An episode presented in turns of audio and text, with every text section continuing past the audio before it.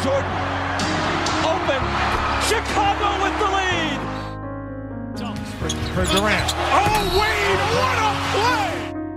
Rose trying to get open, fires away. Bang! It's over. The Bulls win. James for the win.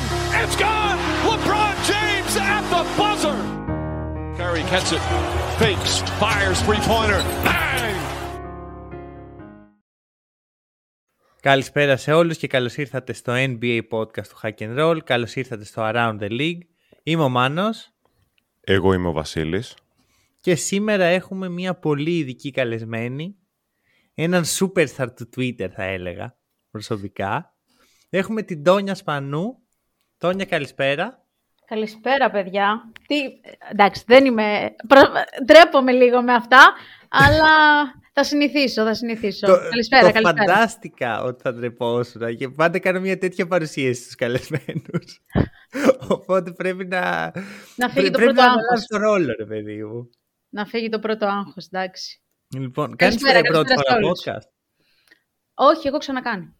Wow, δεν- γιατί δεν το έχω ακούσει; Νόμιζα είχα ακούσει όλα τα podcast. όχι, όχι, δεν κάναμε συνέπεια. Είχαμε κάνει το καλοκαίρι κάποια για μου το μπάσκετ.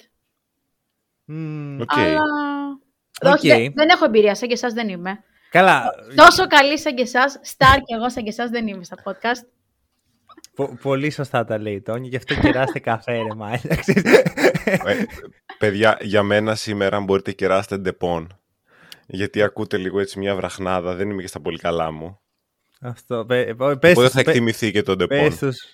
Λοιπόν, Τόνια, να σου εξηγήσουμε τι συμβαίνει εδώ. Τώρα ζητάμε λεφτά από τους ακροατές μας. Ωραία. Τέλεια.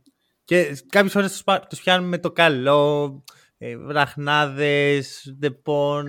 κάποιες φορές είμαστε πιο επιθετικοί. Σήμερα μας έχεις βρει στην ε, χουχουλιάρικη. Και Ε, έχει, version. αποτε- έχει αποτέλεσμα; Ποια απο- Ποιο έχει αποτέλεσμα, για καλύτερη version.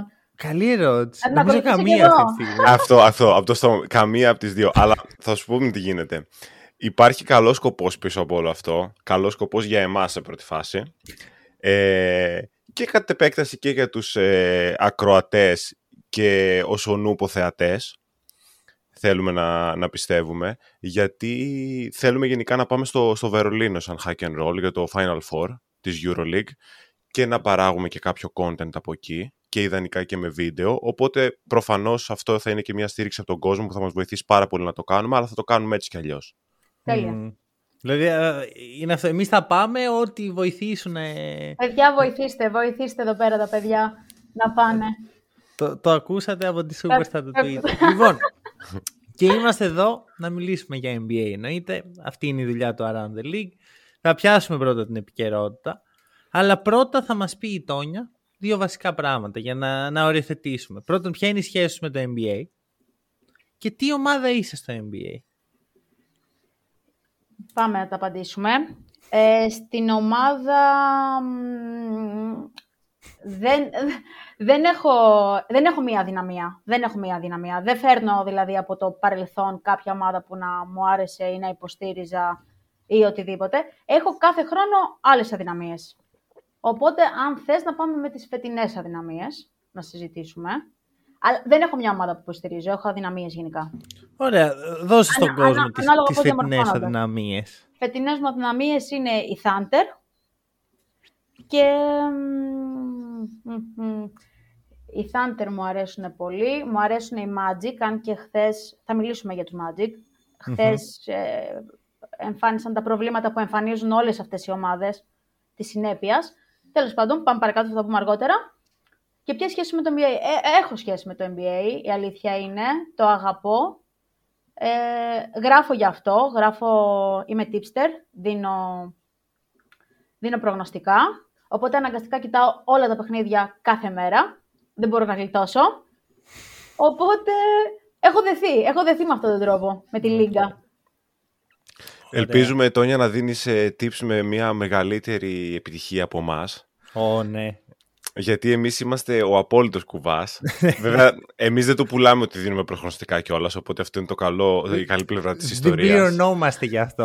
Ναι, Ευτυχώς. Ευτυχώς. Ευτυχώς δεν πληρωνόμαστε γι' αυτό.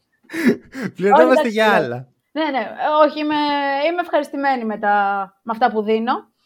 Οπότε όποιος θέλει, όποιος, άμα θέλει να βοηθήσω και εσάς. Ωραία, μετά όταν κλείσουμε okay, το okay. μικρόφωνο. Όχι, okay, okay, ό,τι θέλετε, παιδιά. Απλώς ξέρεις τι γίνεται, Τόνια, για μας είναι και λίγο ρε παιδί μου κατά βάθος μας αρέσει που δεν τα πιάνουμε αυτά που λέμε.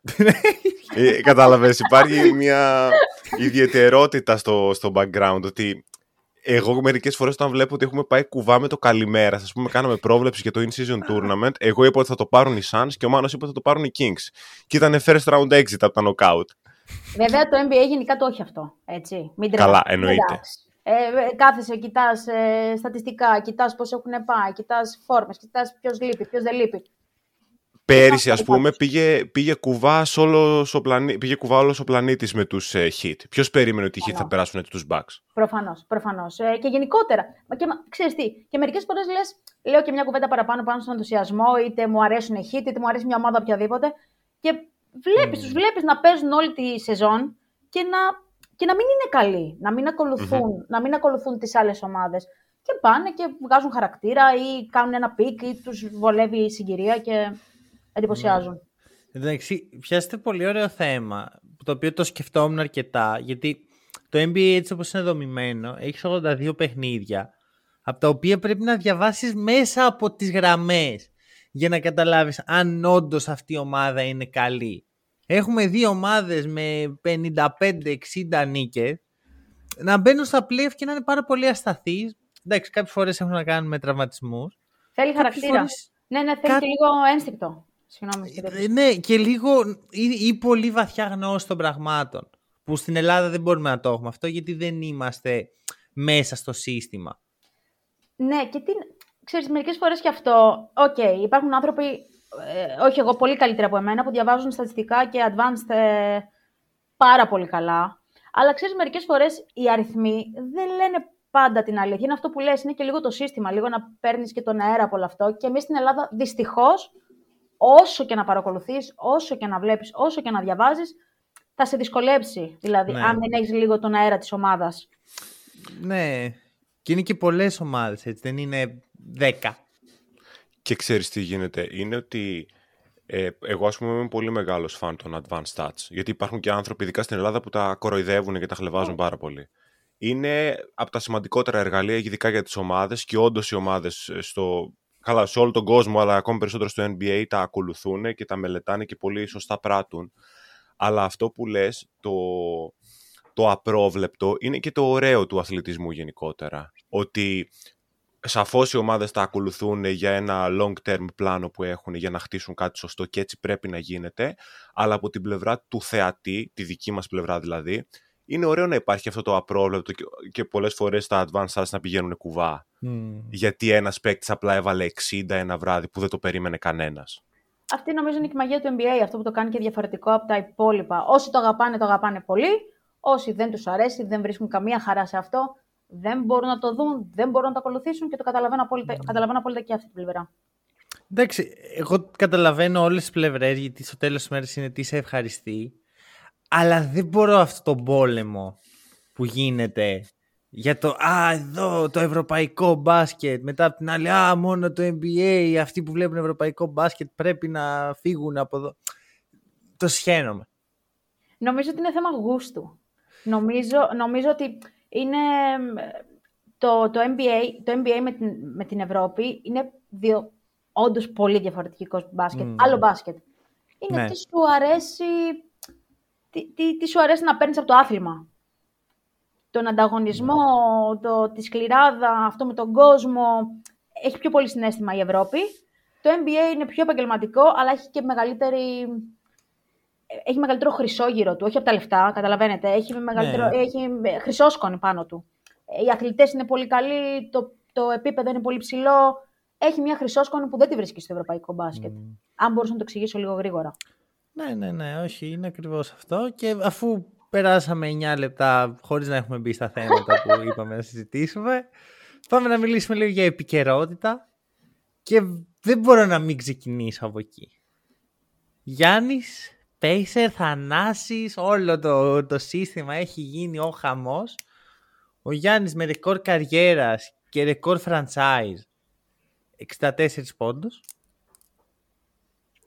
μια χαρά, πολύ ωραίο μάτς, ξυπνάω, βλέπω απίστευτα πράγματα εκεί διθυράμβους και μετά ένα απίστευτο δράμα για την μπάλα του μάτς. Μου πήραν την μπάλα του μάτς Ξεκινά... Υπάρχει και ένα κλιπ λίγο πιο πριν που κάνει ένα αντιαθλητικό φάουλ έτσι ο Αζέα Τζάξον νομίζω στο Γιάννη. Και είναι ο Θανάσης σαν τον μπακαλόγατο αρχίζει να πηγαίνει πάνω στο Α, θα, κρατάτε, κρατάτε και ο Μπόμπι όμως. Και ο Μπόμπι. Ήταν και ο Μπόμπι τρελαμένος δεν ήταν μόνο ο Θανάσης. Και μετά έχουμε αυτό ότι πήραν την μπάλα οι Pacers να τη δώσουν στο rookie τους σύμφωνα με τους ίδιους γιατί δεν το, εγώ δεν είμαι πολύ δεν τα πιστεύω πολύ αυτά. Πιστεύω ήξεραν τι έκαναν. Και τη δίνουν στο. δεν του δίνουν πίσω την μπάλα, γκρινιάζει ο Γιάννης, πάει στο Χαλιμπέρτον, του λέει γιατί δεν. Γιατί δεν, ε, δεν, μπάλα, δεν γκρίνιαξε απλά. Έφυγε, τον κρατούσαν μια ομάδα ολόκληρη για να τον πιάσουν. Και την Εγώ λυπήθηκα εκείνο τον, τον παππούλη από το staff που προσπαθούσε να τον κρατήσει από πίσω, ναι. Σε κάποια φάση φοβόμουν ότι μπορεί να τον ξεβρακώσει, ρε παιδί μου, γιατί μόνο το σορτσάκι θα μπορούσε να τον κρατήσει, τίποτε άλλο. Τον κρατούσε ο άνθρωπος εκεί πέρα, μπας και το σταματήσει. Ήταν έξαλλος. Γνωμούλα για όλα αυτά. Βασίλη, εγώ. Ε, εγώ θα ήθελα να μιλήσω τελευταίος, γιατί είμαι και φαν του Γιάννη. OK. Okay. Ε, εγώ, και, εγώ, και εγώ ακριβώς με αυτή τη σειρά, όπως είπες, ξεκίνησα και εγώ στο Twitter. Αποθέωσα το Γιάννη. Ε, τρομερή εμφάνιση. Και μετά αρχίζω και βλέπω το, το δράμα που, που συμβαίνει με την μπάλα και τις δηλώσεις που ακολούθησαν και από το Λίλαρντ και από το Γιάννη, που το συνέχισαν και στη συνέντευξη τύπου. Και μου φάνηκε υπερβολικό. Παιδιά μου φάνηκε υπερβολικό. Ε, ακούω αυτούς που λένε «Α, έπρεπε έλλειψη σεβασμού». OK, okay, μιλάμε για ένα ρεκόρ, είναι μια ιστορική βραδιά. Αλλά μιλάμε, ας κατανοήσουμε, μιλάμε για την μπάλα του αγώνα. Okay. ε, όπως είπε και ο Γιάννης μόνος του, ότι δεν έχει την μπάλα ούτε καν του έκτου τελικού. OK, okay, συμβαίνουν αυτά τα πράγματα, αλλά μιλάμε, έγινε σε ένα ματς κανονικής διάρκειας, Pacers Bucks, δεν, δεν κρίνει τίποτα. Ε, τσακωνόντουσαν τώρα σταρ, τεράστιοι σταρ, τεράστιοι σταρ και από τη μία και από την άλλη, για την μπάλα του αγώνα και ποιος πήρε την μπάλα και αν μου δώσαν την αληθινή μπάλα πίσω και εγώ ξέρω την μπάλα. OK. Okay. το, θεωρώ, το θεωρώ υπερβολικό από, και, τους, και θεωρώ ε, και οι Pacers που το κάναν κρύψαν την μπάλα με την Παραγιάννης. OK. Okay. Εντάξει τώρα, μην ναι. τρελαθούμε. Απ' τη μία και απ' την άλλη και το Γιάννη, ε, MVP, All-Star, ε, ίσως ο καλύτερος παίκτης της Λίγκας, να τρέχει σαν τρελός και να του λέει φέρτε πίσω την μπάλα μου. Ναι, σαν παιδί στην Αλάνα. Ή το θεωρώ υπερβολικό. Όλο το σκηνικό το θεωρώ υπερβολικό. Πριν, περα... πριν δώσω την μπάλα στο Βασίλη. Ε, πες στο Βασίλη που είναι star, που, είναι, που αγαπάει το Γιάννη, αφάν. Αυτό, θέλω να πω το εξής. Εγώ ψιλοκαταλαβαίνω λίγο και τις δύο πλευρές. Εντάξει, το θεωρώ μεγάλο τσίρκο όλο αυτό που έγινε και δεν μ' άρεσε. Και θέλω, ειδικά από το Γιάννη, ο οποίος υποτίθεται ότι φέτος θα είναι η χρονιά που θα κάνει bounce back, άσχημος αποκλεισμός. Είναι ο Ντέιμ εκεί, περιμένω μια σοβαρότητα. Απ' την άλλη, καταλαβαίνω το εξής. Αν είχε βάλει τους 64 ο Λεμπρόν ή τους είχε βάλει ο, ο Jimmy Butler, ο Embiid, οι Pacers θα, θα, θα, θα τους θα γονατίζαν, θα παιχταρά, θα το χειροκροτάγαν. Όταν όμως τους βάζει ο Γιάννης, επειδή είναι λίγο αντιεμπορικός και δεν θεωρώ ότι έχει πολλούς φίλους μέσα στη λίγα, του κάνουν αυτό, του παίρνουν την μπάλα και δεν, δεν του δίνουν το, το respect. Οπότε από τη μία το καταλαβαίνω. Απ' την άλλη, ίσως είναι λίγο unpopular. Μ' άρεσε αυτό που κάνανε οι Pacers. Μ' άρεσε που του πήραν την μπάλα. Μ' αρέσει να υπάρχει λίγο ίντριγκα μεταξύ των ομάδων. Δεν θέλω τους παίχτες να είναι φίλοι. Ναι, δεν είναι κάτι σοβαρό. Την, την μπάλα πήρανε. Ε, αυτό, το, αυτό. Το τέλος της ημέρας. Αλλά φάνηκε ότι θέλαν να την πάρουν. Ότι είχαν κάτι στο μυαλό τους. Εμένα μου αρέσει αυτό. Το είχαν, νομίζω, από το in-season. Νομίζω ότι mm. το κουβαλούσαν από το in-season και από τον τρόπο που πανηγύρισε ο Χαλιμπάρτον και ε, γενικότερα αυτό που έγινε, νομίζω ότι το είχαν λίγο στο μυαλό τους. Δεν θέλαν να κάνουν χατήρια στους Bucks. Είχαν χάσει κιόλας. Χάσαν και με πόσους πόντους. Κάπως έτσι ήρθε η κατάσταση. Βασίλη, Βασίλη πες μας. Βασίλη, πες μας. Δώσε μας. Ε, εμένα καταρχάς μου θύμισε λίγο Big Brother σε φάση και ποιος ε, είχε πει θα πλύνει τα πιάτα αυτός και δεν έπλυνε τα πιάτα και τα Μου θύμισε λίγο τέτοιο σκηνικό. Ήταν λίγο ξεφτιλίκια η φάση μετά, ειδικά στις, ε, στις δηλώσεις. Ε, επουδενή δεν είναι σοβαρό κατά την άποψή μου το γεγονός ότι οι Pacers πήραν την μπάλα και μπορεί να το κάνουν και για σπάσιμο γιατί έχει αρχίσει να δημιουργείται αυτό το rivalry μεταξύ των δύο το τελευταίο διάστημα και μέσα σε ένα παιχνίδι που ξέρεις ο καθένας προσπαθεί να προστατεύσει λίγο τον εγωισμό του όταν σου βάζει ένας παίκτης τόσους πολλούς πόντους ε, είδες στο τέλος του έγινε και ένα πιο σκληρό φάουλ, μπορεί να του έγινε και ένα πιο δυνατό τσεκάρισμα στην άμυνα κάποια στιγμή για να τον εκνευρίσουν. Συμβαίνουν αυτά σε έναν αγώνα μπάσκετ. Συμβαίνουν σε τοπικό πρωτάθλημα, όχι τώρα στο, στο κορυφαίο πρωτάθλημα του κόσμου. Από το Γιάννη προσωπικά εγώ θέλω μεγαλύτερη, αν μου πεις το τι θέλω εγώ περισσεύει, αλλά το, εγώ τον έχω τόσο ψηλά που δεν με ενδιαφέρει να ασχολείται ο Γιάννης με αυτά τα πράγματα. Δηλαδή εγώ θα ήθελα ο Γιάννη να βγει στη συνέντευξη τύπου και να πει oh, it's okay, δεν έγινε κάτι, αλλά με ένα ύφος του τύπου την επόμενη φορά τους βάλω 84. Να σε ρωτήσω κάτι. Καταλα... Βρίσκεις, βρίσκεις ναι. το Γιάννη τώρα τελευταία λίγο περίεργο σε όλες τους τις αντιδράσεις; Πάρα πολύ. Το ε, έχουμε συζητήσει και σε προηγούμενο podcast. Εγώ έχω πει ότι ο Γιάννης, επειδή τον παρακολουθώ πάρα πολύ στενά από τότε που μπήκε στη Λίγκα, θεωρώ ότι κάτι δεν είναι καλά μέσα του. Κι εγώ το ίδιο. Για... Αλλά δεν μπορώ να καταλάβω τι είναι αυτό. Δηλαδή, έχει κάνει όλο το δύσκολο κομμάτι να φτάσει στην κορυφή, να πάρει το πρωτάθλημα και από εκεί που πίστευα ότι ξέρεις όλο αυτό σιγά σιγά πλέον θα αρχίσει μόνο να το απολαμβάνει και αν έρθει και το δεύτερο δαχτυλίδι έχει καλός. Ε, ειδικά από πέρυσι υπάρχει μία ένταση μέσα του. Μία πίεση παραπάνω που δεν μπορεί να την ε, αντιμετωπίσει ας πούμε ψύχραμα κάποιες φορές. Είναι πολύ και είναι λίγο... Τον βλέπουμε να ξεφεύγει συχνά πυκνά. Θυμίζει λίγο Ντουράντ ο Γιάννης. Ε, με την έννοια ότι ο Ντουράντ στα πρώτα του χρόνια στη Λίγκα ήταν ο απόλυτος επαγγελματίας. Δεν είχες τίποτα να πεις για αυτόν. Και κάποια στιγμή σαν να φάνηκε να τον πιέζει πάρα πολύ αυτό και γύρισε από την άλλη. Ε, όχι, δεν είναι το ίδιο. Δηλαδή έχουν μεγάλες διαφορές σαν παίχτες, αλλά αυτό το Swift του χαρακτήρα μέσα σε μερικά χρόνια να αλλάξει, νομίζω ότι μοιάζει λίγο. Δεν με χαλάει που είναι λίγο βίλαν ο Γιάννης όμως. Εγώ δεν νομίζω ότι είναι αυτό. Εγώ νομίζω ότι κάνει, δεν είναι το θέμα ότι βγάζει ένα κακό πρόσωπο. Νομίζω ότι κάνει, κακή, κάνει λάθος τοποθετήσεις. Δηλαδή, συμφωνώ με τον Βασίλη, νομίζω ότι θα περίμενα κι εγώ να έχει φύγει πίεση από πάνω του και να τον βλέπουμε... Το, εμείς τον βλέπαμε να διασκεδάζει πριν το πρωτάθλημα, ήρθε το πρωτάθλημα και τώρα μοιάζει συνέχεια νευρικός. Δηλαδή, ναι. η μπάλα είναι, ε, οι μεταγραφές είναι, οι ανταλλαγές. Η σκάλα. Ε, η σκάλα που δεν τον άφησε να. δεν του βγαίνει ένα παιχνίδι, δεν του βγαίνει η ομάδα έτσι όπως την έχει σκεφτεί. Ναι. Συνέχεια οι δηλώσεις του είναι οριακά νευ, νευρικές. Δηλαδή, σε, όλα, σε όλες τις συνθήκες. Κάτι απλό, χάνεις ένα μάτς μιας κανονικής περίοδου. Δεν σου λέω να αποκλειστείς. Ναι, ναι, ναι, ναι. Είναι τα τελευταία δύο χρόνια νομίζω και εγώ ότι είναι νευρικός, έχει θέμα με, το, με αυτά που σκέφτεται και πώς τα εκφράζει. Δεν ξέρω από πού προκύπτει. Πάντως κάτι, κάτι δεν πηγαίνει τόσο καλά. Μπορεί να είναι και ο κορεσμός έτσι. Δηλαδή δεν είναι πολλά χρόνια. Μικρός είναι. Όσο το σκέφτομαι, όσο το σκέφτομαι, άμα είχε έρθει κορεσμός, δεν θα ήταν τόσο νευρικός όμως. θα ήταν πιο αδιάφορο. Δεν θα τον ένοιαζε. Μα όταν ένας άνθρωπος συμπεριφέρεται έτσι, σημαίνει ότι τον νοιάζει, απλά δεν το εξωτερικεύει με τον ε, πιο ναι. σωστά διαχειρίσιμο τρόπο, ας πούμε, κατάλαβες. Εγώ νιώθω ότι ο Γιάννης μετά το πρωτάθλημα, ίσως σαν να αισθάνεται ότι πρέπει να έχω ένα λεμπρόν τύπου στάτους, ότι εγώ κάνω και το recruiting, εγώ κάνω και το ένα, εγώ κάνω και το άλλο, και δεν μπορεί να το διαχειριστεί. Και δεν χρειάζεται να πρέπει να το διαχειριστεί, γιατί για μένα ο παίκτης δεν είναι η δουλειά του αυτή. Μπράβο. Δηλαδή έβλεπα τον Γιάννη στα 26 του που πήρε το πρωτάθλημα να είναι πολύ πιο όριμος από τον Γιάννη τώρα. Ισχύει. Πιστεύετε ότι αν έφευγε από το Milwaukee ίσως να ήταν τα καλύτερα τα πράγματα; Το σκέφτομαι. Αναλόγως και πού θα πήγαινε. Νομίζω Παίζει ρόλο και το franchise. Νομίζω ότι τον πιέζει πλέον η ομάδα. Νιώθω. νιώθω. Και τώρα που ήρθε ο Λίλαρτ, δηλαδή, νιώθω ότι ίσως να τον πιέζει λίγο η ομάδα. Μα άμα, άμα πήγαινε όμως στους Lakers, παράδειγμα τώρα έτσι, ναι. δεν θα τον πιέζει το franchise. Θα ήταν Θεός. Όχι.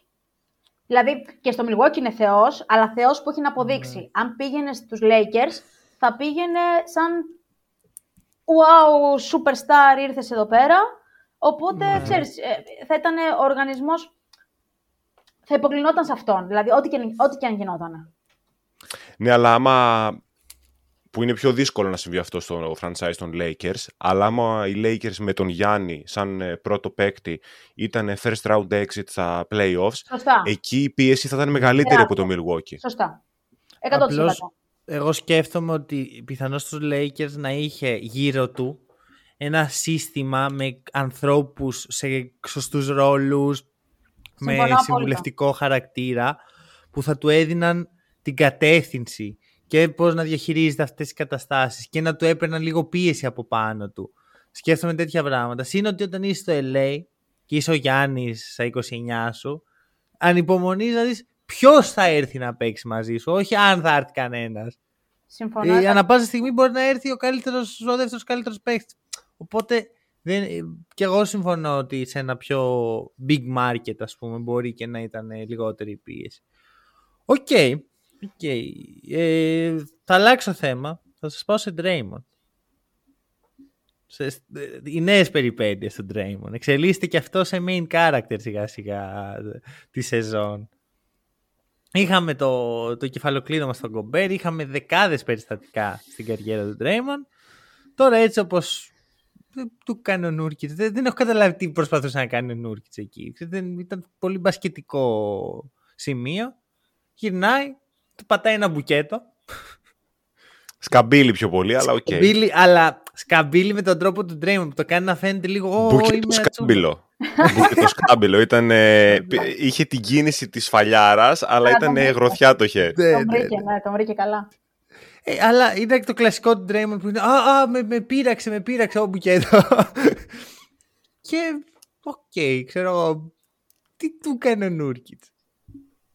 Τόνια; Ε, εγώ τα είπα και όλα στο Twitter. Ε, το θεωρώ απαράδεκτο. Όπως, όπως θεωρούσα και του Γκομπέρ και είχα γράψει και είχα πει ότι αν δεν υπήρχε τόσος κόσμος τριγύρω, πόση ώρα θα τον κρατούσε; Του είχε πιάσει το κεφάλι και τόσοι άνθρωποι του μιλούσαν και δεν, δεν ένιωθε, δεν τον άφηνε. Το ίδιο και η αντίδραση τώρα δείχνει εντελώς προβληματική. Το ίδιο και η αντίδραση πέρσι με τον Μπουλ, με τη γροθιά, εντελώς προβληματική σε συμπέκτη πολλά προβληματικά γεγονότα μαζεύονται. Ε, θεωρώ την αποβολή του εντελώς δίκαια και θεωρώ ότι και εκείνος και ο Ντρέιμοντ παιχτάρα μεγάλη έχει χάσει τον προσανατολισμό του στη Λίγκα. Οι Warriors δεν είναι καλοί, δεν βοηθάνε δηλαδή στο κλίμα αυτό το πράγμα, στον, ξέρεις, το, το μπασκετικό να τραβήξει από, τα, από αυτά που γίνονται έξω μπασκετικά και δεν τον ευνοεί, δεν τον ευνοεί σίγουρα. Ε, του βγαίνει όλο το, Όλο αυτό που έχεις στο κεφάλι του θολωμένο του βγαίνει στο παρκέ. Δεν είναι και ο ίδιος που ήταν. Ξέρεις, μερικές φορές δεν είναι και εύκολο να αποδεχτείς ότι δεν είμαι ο ίδιος που ήμουν πριν από μερικά χρόνια και δεν μπορώ να κάνω τα ίδια που έκανα στο παρκέ πριν από μερικά χρόνια. Και ίσως να του βγαίνει λίγο μαζεμένο αυτό. Ελπίζω να του κάνει καλό τώρα η απουσία. Εντάξει, έχουμε περάσει πολλές απουσίες Draymond. Ναι. Θεωρώ, για να πούμε ότι αυτή η φορά θα είναι διαφορετική. Δηλαδή, εγώ πέρσι με τον Μπουλ περίμενα ότι okay, τώρα είναι η ώρα να σοβαρευτούν τα πράγματα. Γιατί μετά από αυτό δεν υπάρχει γυρισμός. Εμένα μου έκανε εντύπωση οι δηλώσεις Κέρ, να σας πω την αλήθεια. Δηλαδή που ήταν λίγο. Ναι, του χρειάζεται, φτάνει, φτάσαμε στο αμήν. Που στην αρχή τον υπερασπίστηκε και μόλις βγήκε η τιμωρία, βγήκε και τα γύρισε και ο Κέρ. Ε, νομίζω ότι η παραδοχή μεταξύ τους ε, ίσως να κάνει καλό. Ναι. Νομίζω απλά ότι έχει έρθει, έχει έρθει λίγο αργά. Δηλαδή αυτό το, το χαρακτήρα του Draymond τον έχτισε πρώτα απ' όλα ο ίδιος ο Draymond, αλλά βοήθησε και το περιβάλλον του Golden State να το χτίσει. Δηλαδή, στο βωμό του ότι είμαστε contenders κάθε χρόνο και πάμε να πάρουμε το πρωτάθλημα, κάναν πολλές φορές τα στραβά μάτια στο τι κάνει ο Draymond. Ε, και δεν εννοώ απαραίτητα με το να τον τιμωρήσει η ομάδα, γιατί η τιμωρία είναι ένα κομμάτι και το process για να βελτιώσεις και να βοηθήσεις κάποιον είναι ένα άλλο κομμάτι. Εγώ θεωρώ δηλαδή και στέκομαι πολύ στις δηλώσεις του Νούρκιτς που το λέει σε κάποια στιγμή ότι ο άνθρωπος χρειάζεται βοήθεια. Είναι πραγματικότητα. Όταν στα 30 φεύγα σου, 35 σχεδόν πόσο είναι ο Ντρέιμον, τώρα δεν θυμάμαι απ' έξω. Τόσο, τόσο. Ε, συμπεριφέρεσαι έτσι, επανειλημμένος, προφανώς και χρειάζεσαι ψυχολογική υποστήριξη.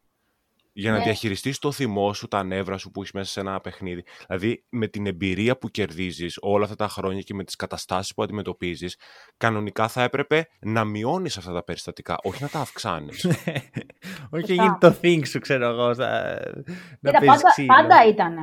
Πάντα έχει Ναι. τη τάση του κακού του και του σκληρού μέσα στο παρκέ. Αλλά είναι άλλο το είμαι σκληρός μέσα στο παρκέ και παίζω μία άμυνα έτσι λίγο τσιγκλάω όλους τους υπόλοιπους και κάνω καλό στην ομάδα μου.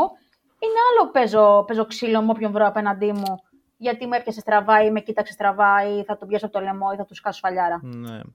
Ν- Νομίζω εδώ θα βάλω λίγο στη συζήτηση και τον Κλέι Τόμψον, ο οποίος φέτος με όλη τη... έγινε το καλοκαίρι έτσι μια συζήτηση και το συμβόλαιο και δεν μου δίνετε το συμβόλαιο και αν είναι θα πάω αλλού. Υπήρχε αυτό το κλίμα από το camp του Clay και βλέπουμε συνεχώς φέτος τον Clay σε ένα έτσι μια αναταραχή μέσα στα μάτια. Ναι, Είναι ο περιμένω- Βίλαν Clay. Περιμένω να δω πόσο ευγενικά θα το πει ότι είναι τραγικός.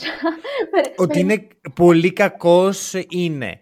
Αλλά δεν στέκομαι καν σε αυτό γιατί ξέβομαι ότι ένας παίχτης ο οποίος έχει περάσει αχίλιο και μετά, μάλλον χιαστό και μετά αχίλιο και γυρνάει στα 30 φεύγα του είναι δύσκολο να επανέλθει. Βέβαια, γύρισε πέρσι μια χαρά. Φέτος μετά τη συζήτηση με το. Α, εντάξει, οκ, μια χαρά. Δεν ήταν αυτό. ποτέ αυτός που ήταν. Και Όχι. φέτος σε καμία περίπτωση, ναι. έχει, η ομάδα είναι τέτοια που όλοι έχουν ένα decline μικρό εκτός από τον απίστευτο Στέφεν Κάρι. Ο Wiggins είναι πλέον παλέμαχος. Δε- γιατί ο Wiggins είναι άλλη κουβέντα. Ε, Είναι, Είναι απίστευτο. παλέμαχος. Έχει Γιατί τελειώσει η σε- καριέρα είτε του. Σε δύο Wiggins. χρόνια έχει μεταμορφωθεί σε άλλο παίκτη, δηλαδή δεν το αναγνωρίζεις. Εντάξει, για μένα αυτό ήταν ο Wiggins ε, πάντα. Απλώς τώρα ε, δεν έχει το. Είναι αυτό ότι όλοι λίγο αλληλοκαλυπτόντουσαν. Τώρα απλώς φαίνονται όλα ε, για αυτό που είναι. Δηλαδή, ο, ο Clay τρα- υπερτραυματίας και γερασμένος, ο, ο Green γερασμένος και δεν είναι καλός συντηρημένος. Ο Wiggins ένας καλός παίχτης μέχρι εκεί. Οπότε είναι όλο αυτό. Δεν κερδίζει και η ομάδα που οι νίκες φέρνουν έτσι μια ηρεμία. Και βλέπουμε ένταση, βλέπουμε ξύλο, βλέπουμε τον Clay να τα τρώει συνέχεια τεχνικές. Βλέπουμε αυτό το πράγμα και νομίζω ότι όλα αυτά συνδέονται μεταξύ τους. Και σε συνδυασμό με το γεγονός ότι έχουμε περάσει σε ένα NBA που το μέγεθος μετράει πάρα πάρα πολύ. Ναι. Γιατί όταν οι Golden State μεσουρανούσαν, εντάξει το ταλέντο ήταν αδιανόητο, αλλά δεν βρίσκαμε και τόσες πολλές ομάδες που είχαν ε, τόσο τεράστιους παίκτες και Ναι. τόσο μεγάλα σχήματα. Ακριβώς. Και δεν υπήρχαν οι παίχτες που μπορούσαν ε, να έχουν το μέγεθος αλλά να είναι και mobile και versatile. Και Μμμ. ε, τώρα βλέπουμε μπαίνει ο Wemby και ο Chet στη λίγα και λες όπα. Μμ. Δηλαδή αυτοί έχουν, και, έχουν guard skill σε μέγεθος ε, τιτάνα. Αλλάζει το μπάσκετ, προσαρμόζεται. Κοιτάξτε, ήταν δεδομένο ότι κάποια στιγμή η δυναστεία των Warriors, η καλύτερη ομάδα της δεκαετίας που, ε, μας, που είμαστε, ας πούμε, που έχει περάσει τώρα, θα έπεφτε. Δεν είναι το progression των πραγμάτων. Απλώς νομίζω ότι δεν το περίμεναν να γίνει φέτος. Εγώ νομίζω ότι έχουν γίνει πολλά λάθη στον οργανισμό. Δηλαδή, το, δεν τους βγήκε ο Wiseman, το κλείνουμε αυτό το κεφάλαιο, δεν τους βγήκε καθόλου. Και από τότε ξεκίνησε ένα downhill απίστευτο. Μμμ. Εννοώ ότι ως προς τα κενά, ας μην κοιτάξουμε τη, τη σεζόν την τρομερή που κάναμε με τον Κάρι. Ο Κάρι είναι εξωπραγματικός. Όσο είναι στο παρκέ και είναι καλός, ανεβάζει επίπεδο μόνος Ναι. του, όλο τον, όλο, όλο, μια ομάδα μόνη της, μόνος του. Δεν ξέρω αν υπάρχει άλλος να το κάνει αυτό τόσο πολύ. Ε, αλλά νομίζω ότι είναι τέτοια τα κενά των Warriors στο roster σε συνδυασμό με το ότι οι παίχτες είναι σε πολύ κακή κατάσταση που για μένα, να σου πω την αλήθεια, δεν συμφωνώ. Δεν βρίσκω λογική. Δηλαδή, δεν βρίσκω λογική μέσα σε δύο χρόνια ο Wiggins να έχει μεταμορφωθεί, σε, λες και του έχουν πάρει τα τερατάκια από το, Αυτό το Space από το, Jam. Το από το Space Jam, Space ναι. Jam, λες και του έχουν πάρει το ταλέντο. Και ο Τόμψον, ας πούμε, πέρσι γύρισε, δεν ήταν ο παλιός Τόμψον, αλλά δεν είναι αυτό που βλέπουμε φέτος. Δηλαδή, ο Green δεν, είναι, δεν ήταν ποτέ τόσο κακός, τόσο εκτός Ναι. πραγματικότητα.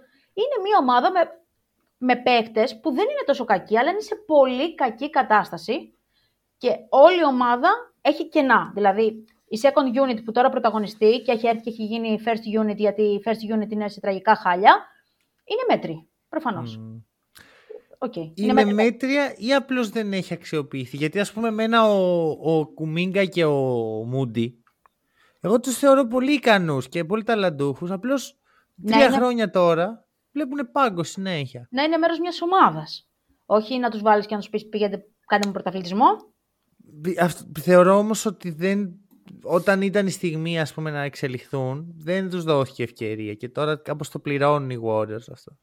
Δεν, δεν κάναν σωστά τη μετάβαση. Ναι, ναι, έχουν τερα, τεράστια κενά. Έχουν και κενά και δεν εξελίξαν παίχτες και εγώ συμφωνώ μμ, αυτό. Εντάξει, αλλά είναι και λογικό.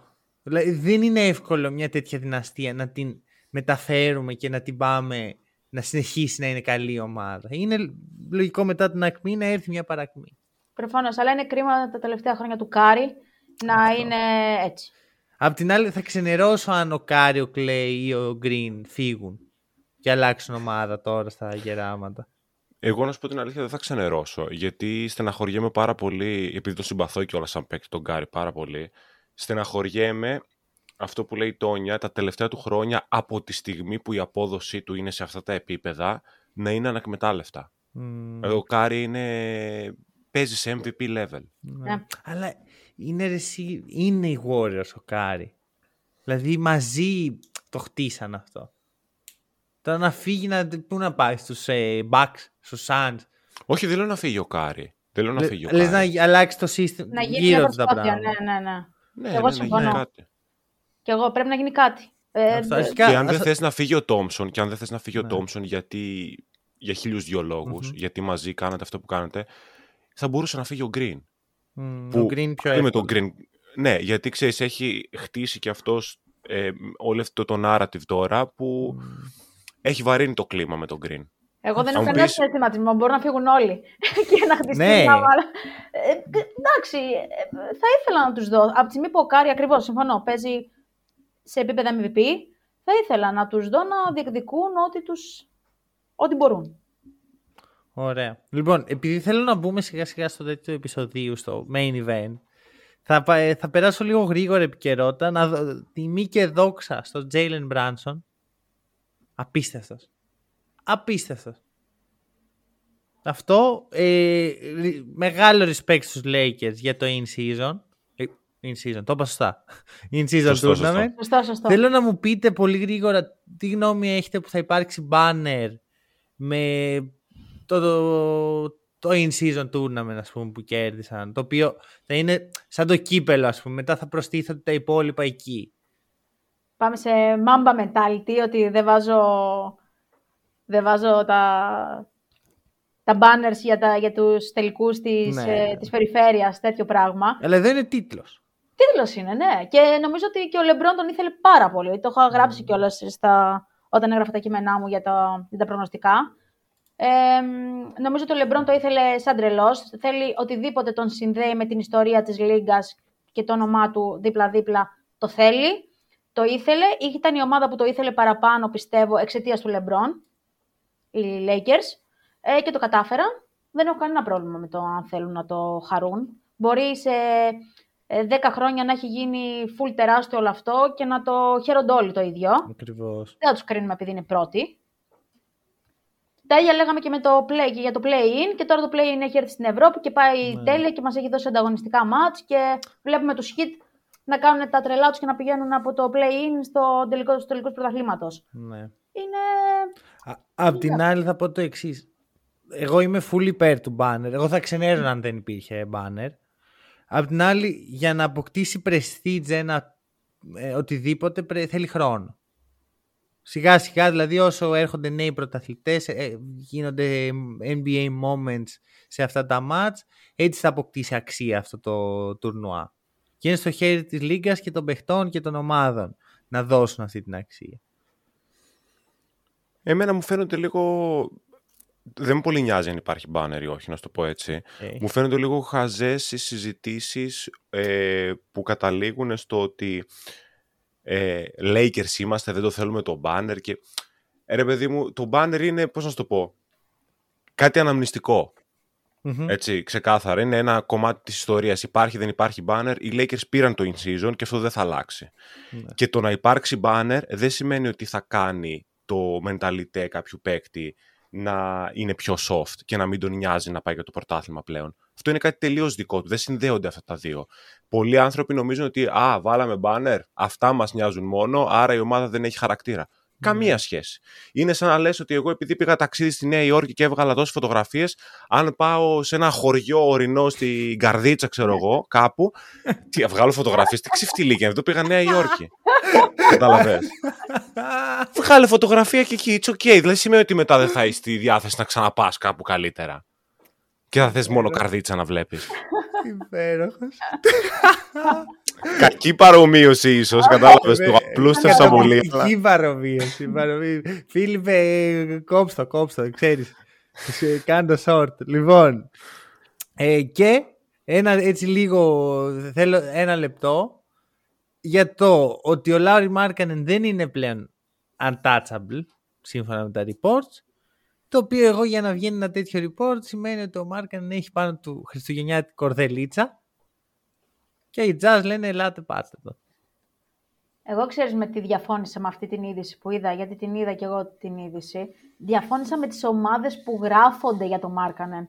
Λέω ποιες από αυτές, γιατί είδα κάτι Timberwolves, είδα κάτι Thunder και είπα ποιες από αυτές τις ομάδες θα χαλάσει αυτό που έχει φτιάξει τώρα για να πάρει το Μάρκανεν, έναν πάρα πολύ καλό παίχτη. Μου αρέσει πάρα πολύ την προσωπική μου αδυναμία. Αλλά ποια από αυτές τις ομάδες θα χαλάσει τη συνταγή της που μέχρι τώρα τουλάχιστον της βγαίνει τέλεια, θα δώσει πολλά πράγματα για να πάρει το Μάρκανεν, δεν μπορεί να το πάρει και τσάμπα. Και ποια είναι πρόθυμη από αυτές να θυσιάσει; Τι, pick ή παίκτες, ή στη φάση που είμαστε; Άρα, Εγώ το θεωρώ. Εσύ είσαι υπέρ του να φύγει από το Jazz αλλά να, πάει σε, αλλά να μην πάει σε πολύ top tier ομάδα, που πάει καλά. Κοίτα, εμένα μου αρέσουν Jazz. Απλά βλέπω ότι μου άρεσαν και όταν πήραν το Χόρτον Τάκερ, μου άρεσαν και όταν πήραν το Σέξτον. Ήθελα να δω πώς θα βγει αυτό το πράγμα, αλλά δεν βγαίνει. Τώρα, με Χόρτον Τάκερ και Σέξτον, τους περίεργους. Είναι ταλαντούχοι, δεν τους έχει βγει η καριέρα τους έτσι όπως θα ήθελαν. Εμένα μου αρέσουν σε μεμονωμένα... Δηλαδή, όταν είχαμε το, το Χόρτον Τάκερ στους Lakers, μου άρεσε. Ο Σέξτον mm-hmm. στου ήταν άτυχος. Τρομερό, τρομερό ταλέντο. Δηλαδή θα ήθελα να τους δώσω μια ομάδα που δεν έχουν την πίεση του πρέπει και μπορούν ναι. να, να δουλευτούν πιο ήρεμα, αλλά δεν, μην το συζητάμε πολύ, δεν τραβάει. Δεν, τραβ, δεν τραβάνε mm. jazz. Από όπου και να τους πιάσεις, δεν τραβάνε. Ο Κλάρκσον φέτος είναι κακός. Mm.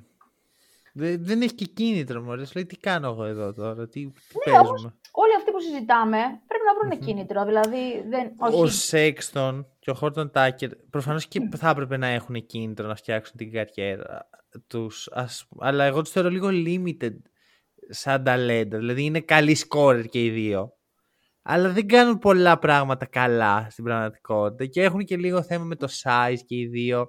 Ναι. Ας πούμε, βάζω αυτούς σε σύγκριση με τον Κιγιόντε Τζορτζ και ξέρω ποιος είναι ο γκαρντ μου. Ξέρω που θέλω να επενδύσω. Μου φαίνεται Δεν πολύ έχει λογικό να εμπειρία παίζει ο όμως. Τζόρτζ. Δεν έχει εμπειρία ο Τζόρτζ. Για να μάθει να μένεις να μένεις σε καλά ματς με συνέπεια, χρειάζεται και αυτός χρόνο. Ακριβώς. Και από το να δώσω χρόνο σε ένα παίχτη ο οποίος παίζει πέντε χρόνια στη Λίγκα, στο Σέξτον, και πέρα από το να βάζει την μπάλα στον καλάθι, δεν κάνει τίποτα άλλο. Α εξελίξω τον Τζόρτζ. Εγώ έτσι το βλέπω. Και νομίζω ότι ο Μάρκανεν απλώ δεν είναι στο timeline αυτής της ομάδας. Είναι για, είναι για μια ομάδα που τώρα πάει προς τα πάνω που να διεκδικήσει. Just διεκδικούν σε πέντε χρόνια. Το Ναι. οτιδήποτε. Όταν ο Μάρκανεν θα είναι 30. Όταν ήρθε, βέβαια, ήταν με αυτό το σκεπτικό. Εγώ νομίζω ότι ε, θα, θα ήθελαν, στο μυαλό τους είχαν ένα rebuild της jazz. Δηλαδή, πάμε να το πιάσουμε. Και πέρσι, αν θυμάσαι, ξεκίνησαν καταπληκτικά τη σεζόν και σιγά σιγά άρχισαν να, να το χάνουν, να χάνουν τη δυναμική τους. Όλοι πιστεύουν ότι πάνε για να κάνουν tanking πέρσι και αυτή τους βγήκε μια πολύ καλή σεζόν και κρατιόντουσαν στα- στο play-in μέχρι πολύ αργά στη σεζόν. Μμμ. Και τελικά τη χάσανε. Ωραία σεζόν η περσινή. Εμένα μου έδωσε λίγο. Λέω, κοίτα, να γίνει κάτι. Μετά κάνανε τις ανταλλαγές με τους Timberwolves φυλάκια. Πάει. Ναι. Ό,τι ήταν να γίνει δεν έγινε ποτέ. Βασίλη, πού θες τον, ε, τον Μάρκανεν, τους Bucks. Ω, σίγουρα όχι. okay. Σίγουρα όχι. Ε, μ' αρέσει σαν παίκτης, να σου πω την αλήθεια. Εγώ βασικά θέλω πιο πολύ να ρωτήσω την Τόνια και το εξής, γιατί νομίζω ότι ταιριάζει εδώ πέρα να προχωρήσουμε και στο πιο main segment του σημερινού επεισοδίου. Δεν θα τον έβλεπες δηλαδή στο στάντερ που είναι και η φετινή σου αδυναμία να Όχι. ταιριάζει; Όχι. Ε, ε, ξέρεις τι παίζει, τι θα δώσεις; 100% είναι αυτή η κουβέντα. Ναι. Τι, εμένα, εμένα το, η starting five των uh, Thunder, η πεντάδη βασική, θεωρώ ότι είναι δουλεμένοι έτσι όπως πρέπει, έχουν έρθει μέσα στα χρόνια, έχουν αποκτήσει τις εμπειρίες που έπρεπε χωρίς πίεση, κάναν υπομονή και θεωρώ ότι ταιριάζει πολύ καλά ο ένας με τον άλλον. Βρίσκω ότι αυτή είναι η φετινή τους επιτυχία. Όχι, διαφωνητές. Σα βλέπω προβληματισμένος. Ε, όχι, δεν διαφωνώ, δεν διαφωνώ καθόλου. Γιατί μου αρέσει πάρα πολύ αυτό που βλέπω από τους ε, Thunder φέτος. Απλά, ας πούμε, σκέφτομαι αν ο Μάρκανεν ήταν στη θέση του Ντόρτ στη βασική πεντάδα. Εντάξει, αλλά δεν θα δώσει τον Ντόρτ. Δεν θα δώσει τον Ντόρτ. Έχεις να δώσεις και 150.000 picks. Σου δίνει άμυνα ο Ντόρτ. Δηλαδή, ο Ντόρτ δίνει ένα κομμάτι, ένα κομμάτι Σύμφωνοι. στους υπόλοιπους, στους υπόλοιπους που ίσως να μην, να μην υπάρχει. Δίνει, αυτό λέω ότι ο καθένας, αν τους πιάσουμε έναν έναν, δίνει ένα κομματάκι που στους Thunder πιστεύω ότι αν όχι φέτος του χρόνου εκεί, θα λειτουργήσει πάρα πολύ καλά. Αλλά συμφωνώ, έχουν πάρα πολλά πίξ. Δηλαδή, αν να, το, να στήσεις κάτι σήμερα και θες να το στήσεις και θες να θυσιάσεις κάτι, ναι, δώσε τα 8 εκατομμύρια πίξ που έχεις για τα υπόλοιπα 10 χρόνια. Απλώς ξέρεις τι σκέφτομαι ότι κάνω και λίγο το δικηγόρο του διαβόλου. Καταρχάς, δεν θεωρώ ότι ο Μάρκανεν είναι το τέλειο fit αυτή τη στιγμη Απλά επειδή είναι διαθέσιμος, σκέφτομαι ότι αν για παράδειγμα έδιναν τον Dort και κάποια picks. Τώρα δεν ξέρω καν αν βγαίνει αυτό το trade, αλλά ας υποθέσουμε ότι βγαίνει. Ο Μάρκανεν είναι ένας παίκτης που, οκ, okay, σαφώς χειρότερος αμυντικά από τον Dort, ειδικά στο πώς έχει χτιστεί ε, η άμυνα των, ε, των Thunder. Σωστά. Αλλά είναι ένας παίκτης που είναι σε καλή ηλικία, 26 χρονών, ε, δίνει μέγεθος, δίνει το μακρινό σουτ. Το ταλέντο του το θεωρώ πολύ μεγαλύτερο από τον Dort. Οπότε στο περιβάλλον των Thunder θα μπορούσε και ο ίδιος να εξελιχθεί ακόμα περισσότερο και να γίνει μέρος αυτού του συστήματος. Ξέρεις ποιο είναι το θέμα; Ο Λάουρι θέλει την μπάλα στα χέρια του. Είναι καλός παίχτης και πρέπει να είναι μία από τις top 3, αν όχι top 2, επιλογές, πρώτες επιλογές στην επίθεση. Ο Ντόρτ είναι πάρα πολύ οικονομικός. Δεν λέω προφανώς, δεν, είναι κακή και η σύγκριση ένα προς ένα. Απλώς αυτό, Σίγουρα. εμένα η σκέψη μου είναι εξής ότι ας- έτσι όπως δουλεύει τώρα αυτό που έχουν φτιάξει οι Thunder και μιλάμε για μια πάρα πολύ νεανική ομάδα. Είναι όλοι κάτω από 25. Νιώθω ότι δεν το ακουμπάς. Εγώ θα, ε, νομίζω ότι αυτό είπε η Τόνια ουσιαστικά όταν Ναι, ξεκίνησε ναι, όλη η ναι. κουβέντα. Δεν- δηλαδή και οι Thunder παίζουν και ένα τόσο ιδιαίτερο μπάσκετ. Positionless. Δεν έχουν θέση. Δεν, δε- ο, ο center τους κατεβάζει την μπάλα και μετά κάνει αυτό στο screen και μετά κάνει ο, ο Γκίντι είναι μέσα στη ρακέτα Ναι. επειδή έχει το μέγεθος και μετά ο Σάι κάνει μια off-ball κίνηση. Είναι απίστευτο, είναι χάος η επίθεση με, με την καλή έννοια του χάος. Τόσο που η άμυνα δεν μπορεί να το διαχειριστεί πολλές φορές αυτό και βλέπουμε αντίπαλους να μπερδεύονται. να λένε, Τι κάνουμε τώρα, ποιο, ποιον μαρκάρουμε, τι, Και- ποιος ναι, είναι ναι. ο, Και ο άκουγα guard. κάτι δηλώσει, νομίζω του προπονητή τους, που έλεγε, αν δεν κάνω τεράστιο λάθος, που έλεγε ότι σιγά σιγά μα μας διαβάζουν καλύτερα, οπότε πρέπει να βρούμε και νέους τρόπους να, Μμ. να εξελισσόμαστε και να μην μας διαβάζουν τόσο καλά. Δηλαδή, υπάρχει ένα πλάνο στο στάντερ πάρα πολύ ενδιαφέρον. Έχει πάρα πολύ ενδιαφέρον. Ε, νομίζω. Δεν ξέρω τι θα χτίσουν με τα πίξ τους. Έχουν μαζέψει και πάρα πολλά πίξ, αλλά η υπομονή που κάνανε αυτά τα χρόνια είναι τέσσερα, είναι πέντε. Κάνω λάθος, είναι λιγότερα. Ε, Είναι νομίζω έχει λιγότερα, μέσα. είναι τ- τρία χρόνια Τρία. tanking ας πούμε. Α, Μπράβο. Η υπομονή που κάναν. Και να σου πω κάτι, δεν κάναν και ξεκάθαρο tanking. Δηλαδή, τους έβλεπες ότι βάλαν τους παίκτες τους στη διαδικασία, επειδή έχουν τα πίξ, δεν τους νοιάζει και πάρα πολύ. Ε, βάλαν τους παίκτες στη διαδικασία ότι ξέρεις κάτι. Αν μπορούμε ένα παιχνίδι να το κοντράρουμε, θα το κοντράρουμε. Ναι. Και πέρσι, αν τους είδες, δηλαδή κοντρά... προσπάθησαν να μπουν στο in-season. Πέρσι ναι, κάτι άλλες χρονιές ε, τον site τον στέλνανε στο Κανκούν τη- το Φεβρουάριο. Ναι, δεν είχαν, δεν είχαν και, τη, και την ποιότητα γύρω του για να το κάνουν. Ναι, ε, εντάξει, ήταν λίγο ξεδιάνθρωπο όμως έτσι όπως το κάνουν τώρα. Το, το, το, το κάνει shutdown τον παίχτη. Εγώ βρίσκω όλα, όλα ξεδιάτροπα στο tanking. Δηλαδή δεν μου κολλάει, δεν μπορώ Mm. να το καταπιώ με- για κανένα λόγο. Ε, το ίδιο που γίνεται φέτος με τους Spurs. Τι να κάνεις, Δουλεύει όμως. Δουλεύει, ναι. Δουλεύει όμως. Δουλεύει, αλλιώς Δηλαδή δεν- αυτές οι ομάδες εν τέλει χτίζουν. Κακά, κακά τα ψέματα. Βλέπουμε ας πούμε τους Hawks ή τους Pacers που είναι ομάδες που αρνούνται κάθε φορά να κάνουν tanking ότι κολλάνε λίγο όταν είναι η ώρα να πάνε. Οι άλλοι έχουν μαζέψει εδώ πέρα τους Monsters. Και να πούμε κιόλας, τρομερά draft picks οι Thunder. Τρομερά. Αυτό θα σου λέγα. Έχουν κάνει tanking και το έχουν χρησιμοποιήσει με τον καλύτερο τρόπο. Είναι η ομάδα που το έχει χρησιμοποιήσει με τον καλύτερο τρόπο από αυτές που έχουμε δει. Mm. Τους κάνουν και το δώρο η Magic να πάρουν τον Πάολο και όχι τον Τσέτ.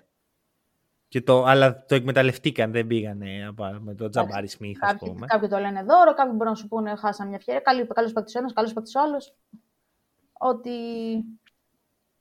Θα, ωραία, θα το πιάσω λίγο αυτό. Σε όλα αυτά, υπάρχει μία. Εγώ, ας πούμε, σαν Thunder, από ό,τι καταλαβαίνω, εσύ Τόνια δεν θα κάνεις κάποια κίνηση δηλαδή. Όχι. Για το, αν ας πούμε μπορούσες να φέρει. Τώρα μιλάμε για ρεαλιστικές περιπτώσεις. Δεν σου λέω να ναι. φέρεις το Γιάννη στους ε, Thunder. Ναι, ναι. Δεν θα φέρνεις κανέναν αυτή τη στιγμή στο Thunder. Αυτή τη στιγμή. Από τις λογικές κινήσεις. Όχι, ξέρεις τι θέμα έχω. Θέλω, θέλω να δω, επειδή θεωρώ ότι έχουν κάνει πολύ καλές κινήσεις, θέλω να δω πώς θα εξελιχθεί. Δηλαδή θέλω να δω αυτή την ομάδα και αυτό το πλάνο που έχουν οι Thunder, πού θα φτάσει. Αν αυτό έχει να κάνει με το ότι δίνω κάποια picks, που αυτό το θεωρώ πιο αληθινή, δηλαδή να ξεφορτωθούν κάποια picks, κάναν αυτό που θέλανε και να πάρουν ένα κομμάτι που λείπει και να το βάλουν. Τώρα, αν με ρωτάς εμένα ποιο κομμάτι πιστεύω ότι λείπει, έτσι όπως τους βλέπω φέτος, πέρσι θα σου δίνω άλλη απάντηση. Αλλά φέτος που, που βλέπουμε και τον Τζετ, βλέπουμε ε, και τον Κίντε πιο πολύ. Ε, ο Σάι είναι άλλο επίπεδο. Τρομερός, έχει αλλάξει το επίπεδό του, το προσωπικό του επίπεδο. Ο Ντόρτ ξέρει, ξέρει ποια είναι η δουλειά του μέσα στο παρκέ. Αυτό εννοώ. Εννοώ ότι ε, τα κομμάτια κολλάνε πολύ καλά θα ήθελα να τη δω τη φετινή σεζόν να, να φτάνει μέχρι το τέλος της και να το ξανασυζητούσαμε. Ναι. Έχεις κάποιον που θα έβαζες εσύ; Ε, Εγώ θα βάζω το, το Σιακάμ στη θέση του Ντόρτ. Και αυτός θέλει την μπάλα όμως, εσύ. Τι θέλει, δηλαδή. Μπορεί και... Τη, τη, τη ζαλίζει κιόλας κάποιες φορές. Στην ομάδα που είναι. Εννοώ Ακριβώς. Αυτό πήγα να πω. Στου Ράπτο χρειάζεται, συμφωνώ, είναι ωραία επιλογή. Έχει τόσο ανεπτυγμένο off-ball παιχνίδι όμως ο Πασκάλ. Μα ξέρεις τι γίνεται. Ε, το, δεν υπάρχει ή έχω την μπάλα στα χέρια μου ή είμαι τέλειος off-ball ε, παίκτης. Δεν είναι ο καλύτερος ε, δυνατός off-ball παίκτης, θεωρώ, ο Σιακάμ, αλλά έχει αντίληψη.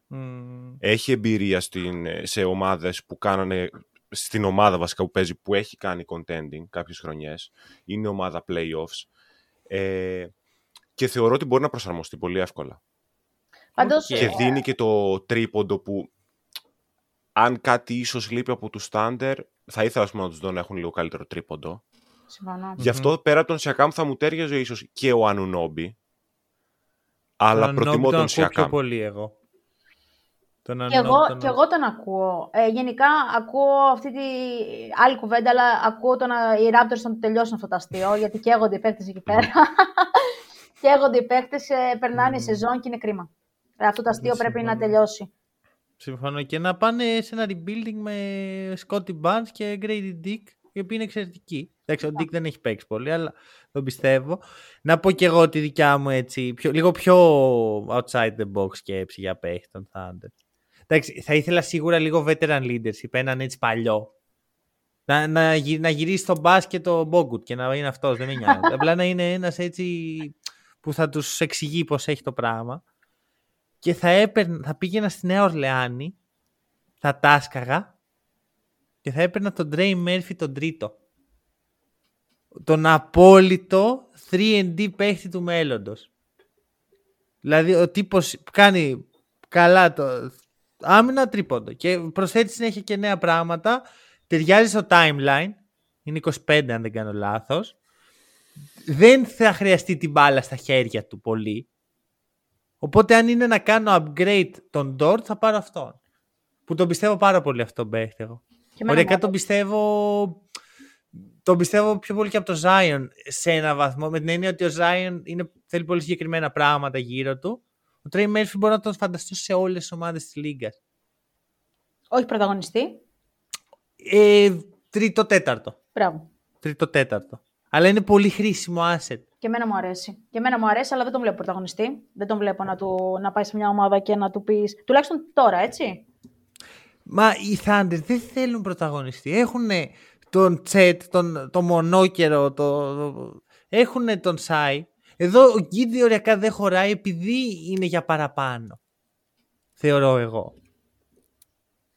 Απλώς δουλεύει τόσο καλά σε αυτό το σύστημα που δεν θα ήθελα να τον θυσιάσουν. Αλλά ίσως χρειαστεί κάποια στιγμή.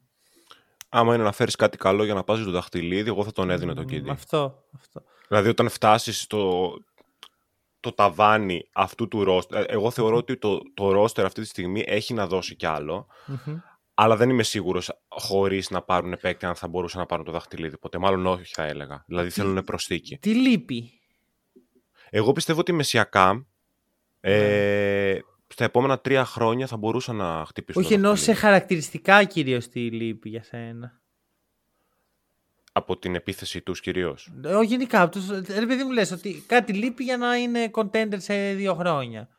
Τι είναι αυτό; Μου λείπει, καταρχάς το, το είπα προηγουμένως, λίγο καλύτερο τρίποντο. Okay. Ε, ε, για να μπορείς να το χρησιμοποιήσεις αυτό που έχουμε πει επανειλημμένο στο podcast ως εργαλείο να ανοίξεις τις άμυνες στα playoffs που θα είναι διαφορετικές οι άμυνες. Θα είναι πιο προσαρμοσμένες πάνω σου. Γιατί τώρα είναι και λίγο η περίοδος χάριτος για όλες αυτές τις ομάδες που κάνουν καλές πορείες. Οι Pacers, οι Thunder που ναι. έχουν μια πολύ καλή επίθεση και λειτουργεί.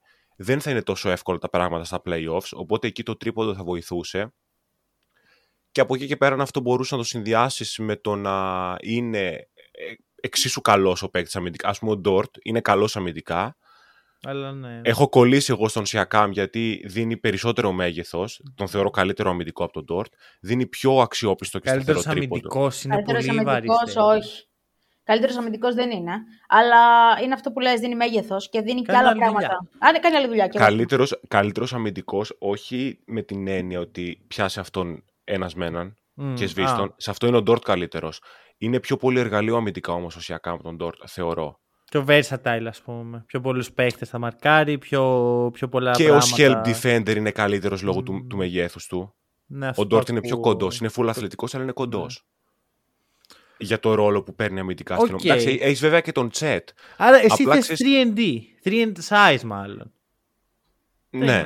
Το D το έχεις, ας πούμε, ναι. ναι. Ε, εγώ, εγώ ανέφερα, εσύ... κάποιον, ανέφερα, κάποιον, ανέφερα κάτι για να μου πεις αλλάζουμε επίπεδο, θα συμφωνούσα μαζί σου και θα έλεγα ότι ε, θέλω veteran. Θέλω κάποιον να εξηγήσει ότι ε, στα playoffs που τα πράγματα θα γίνουν πολύ ζώρικα και έχουμε ναι. δύο ομάδες να καταραίουν, πολύ καλές ομάδες να μην μπορούν, θέλω αυτό που θα τους εξηγήσει ότι εδώ κάνουμε αυτό, εδώ μας πιέζουν εκεί, εδώ αλλάζουμε, αλλάζει το chip, εδώ θέλουμε νίκες, θέλω ναι. αυτό. Θέλω κάποιον που να το έχει ζήσει, να το ξέρει και να τους οδηγήσει. Ο Σιακάμ το έχει και αυτό. Ο Σιακάμ είναι αυτό. Έχει ναι. την εμπειρία, έχει παραπάνω εμπειρία, ναι. Θα μπορούσε, είναι, είναι πιο κοντά σε αυτό από το να φέρεις ένα βετεράνο ο οποίος δεν θα παίζει, δεν θα κολλάει στο mm. σύστημα και ξέρεις θα τον φέρεις από τον πάγκο να παίζει λίγα λεπτά mm. απλά για να δώσει το, το mentality. Θα ήθελα κάποιον που και το ξέρει και, και ε, παίζει και μπορεί να παίξει, μπορεί να προσφέρει. Αλλά νομίζω ότι ναι, τους λείπει εμπειρία και θα το δούμε και αργότερα. Δηλαδή στα playoffs θα το, θα το δούμε. Αν περάσουν και αν μείνουν εκεί πέρα που είναι και περάσουν κατευθείαν στα playoffs, ε, θα δούμε το νεαρό της ηλικίας των παικτών να ναι. πίνει θάλασσα.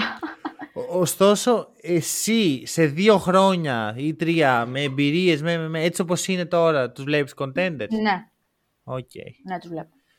Γιατί και ποιους Or... να δεις; Μεγάλη κουβέντα. Την πιάσουμε, πιάσουμε σε άλλη μέρα, αλλά και ποιους να δεις. Δηλαδή, Ποιος, να δω, βλέπουμε συνέχεια πολύ κλασικά ονόματα. Πολύ κλασικά, κλασικά. Warriors, Suns, mm. Nuggets, ε, Celtics, Bucks. Ε, κλασικά, κλασικά. Τα ίδια, τα ίδια, ναι, τα ναι, ίδια. Ναι. Εντάξει, είναι συνήθως οι ομάδες που έχουν, έχουν ένα καλό, κάπως proven κορμό. Έχουν φάει λίγο χώμα ή τουλάχιστον οι παίχτες τους ξεχωριστά έχουν φάει λίγο χώμα και πάντα πρέπει να έχεις αυτό τον ένα παίχτη που θα θα είναι ο, ο, ο top guy, ο MVP candidate, ο παίχτης που θα σου φέρει σαν πρώτος το δαχτυλίδι και νιώθω ότι οι Thunder το, τα έχουν αυτά τα τρία ή μάλλον θα τα έχουν σε τρία χρόνια ναι. ή σε δύο. Δεν ξέρω ακριβώς πόσο είναι το... Αυτό εξαρτάται από διάφορους παράγοντες.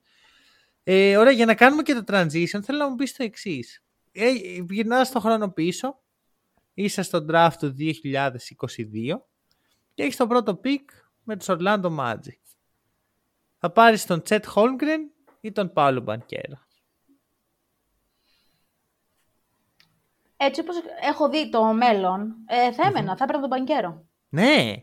Μου, αρέσουν, μου αρέσει και το διαφορετικό πράγμα του Στάντερ, έτσι. Άλλο πράγμα. Ε, βλέπουμε τους Magic ότι αυτό που έχουν σκεφτεί για να μην τους αδικούμε, αυτό που έχουν σκεφτεί τους βγαίνει. Μου αρέσει αυτό που παρουσιάζουν στο παρκέ πολύ. Ε, έχουν ρόλους, έχουν βάθος, δηλαδή έχουν παίκτες που μπορούν να βγουν και να κάνουν το κάτι παραπάνω. Έχουν επενδύσει σε, και αυτοί έχουν πολύ μικρή ηλικία, έχουν επενδύσει σε νεαρούς. Ε, πέρσι, στο δεύτερο μισό, όταν νομίζαμε όλοι ότι κάνουν tanking, αλλά είχαν πάρα πολλές απουσίες, δηλαδή έλειπε πότε ο ένας, πότε ο άλλος, πολλές απουσίες, ε, κατάφεραν και το γύρισαν, πήραν νίκη στο τέλος και δείξαν ότι μπορούν να κάνουν και φέτος έχουν έρθει και παλεύουν για τη θέση τους. Με πολύ ωραίο μπάσκετ. Βέβαια, όταν τους βάλεις απέναντι σε ομάδες όπως οι Celtics, ας πούμε, τρώνε ξύλο, όπως σήμερα. Ναι. Όπως το βράδυ. Ε, τους λείπει η εμπειρία και θα τους λείπει. Δηλαδή, όσο τους βλέπουμε με ομάδες ε, που έχουν εμπειρία και ξέρουν τι ζητάνε μέσα στο παρκέ, θα βλέπουμε τις, τις αδυναμίες τους να βγαίνουν.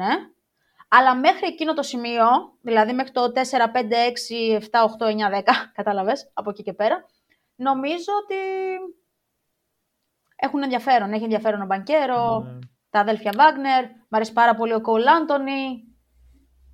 Ναι, ναι, ναι. ναι. Ε...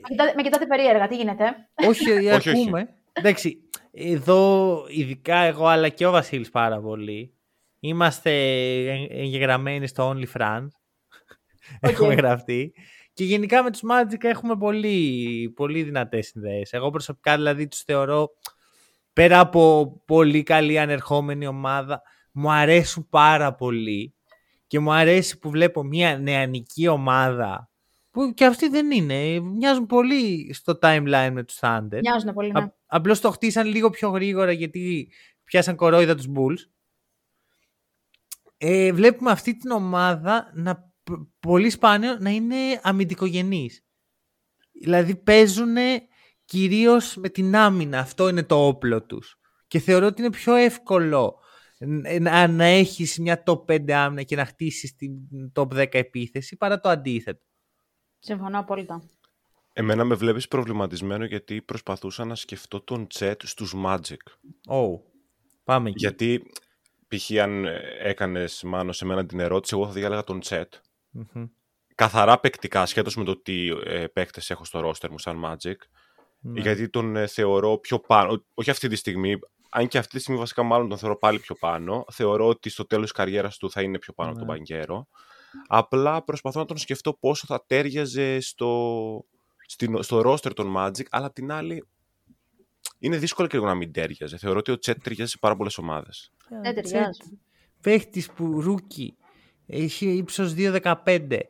Βαράει 50-40-90 και έχει rim protection επιπέδου ας πούμε πενταετούς rim protector.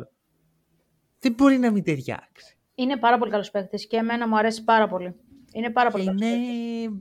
Δεν έχω... Βγάζει μια σοβαρότητα. Το πρόσωπό του δεν, δεν είναι 20 χρονών. Δεν μπορεί να είναι 20 χρόνων αυτό το Είναι λες και δούλευε τσάπα χωράφι. είναι λίγο ταλαιπωρημένο το πρόσωπό. Δεν ξέρω γιατί. Ε, να σου πω, μέχρι και το μαλλί του που δεν είναι ας πούμε φουλ φτιαγμένο, φουλ έχει κάτι εμένα μου βγάζει μια σοβαρότητα. Θα σας πω κάτι. Εμένα μου φαίνονται όλοι οι Θάντερ έτσι. Δεν είναι ναι. λίγο ναι. όλοι οι Θάντερ. Λες και τους έχεις πει θα παίζετε μπάσκετ, παιδιά, μόνο αυτό θα κάνετε. Ναι, ναι, ναι. ε, όχι, ο Γκίτι δεν είναι έτσι. Ο, ο Γκίτι είναι σαν το Χριστομάστορα. Να πούμε περιποιημένο, μαλάκι. Ο Γκίτι τους βγήκε είναι... μαύρο πρόβατο τώρα εδώ πέρα και θα δούμε πώς θα πάει και αυτό. Μήπως το ξεφορτωθούν. Ο Γκίτι, αν, ήταν, αν δεν ήταν μπασκετμπολίστας, θα ήταν ε, YouTuber που κάνει motivation όχι, όχι, όχι, όχι. Μοντέλο θα ήταν και θα έκανε εσόρουχα. 100%.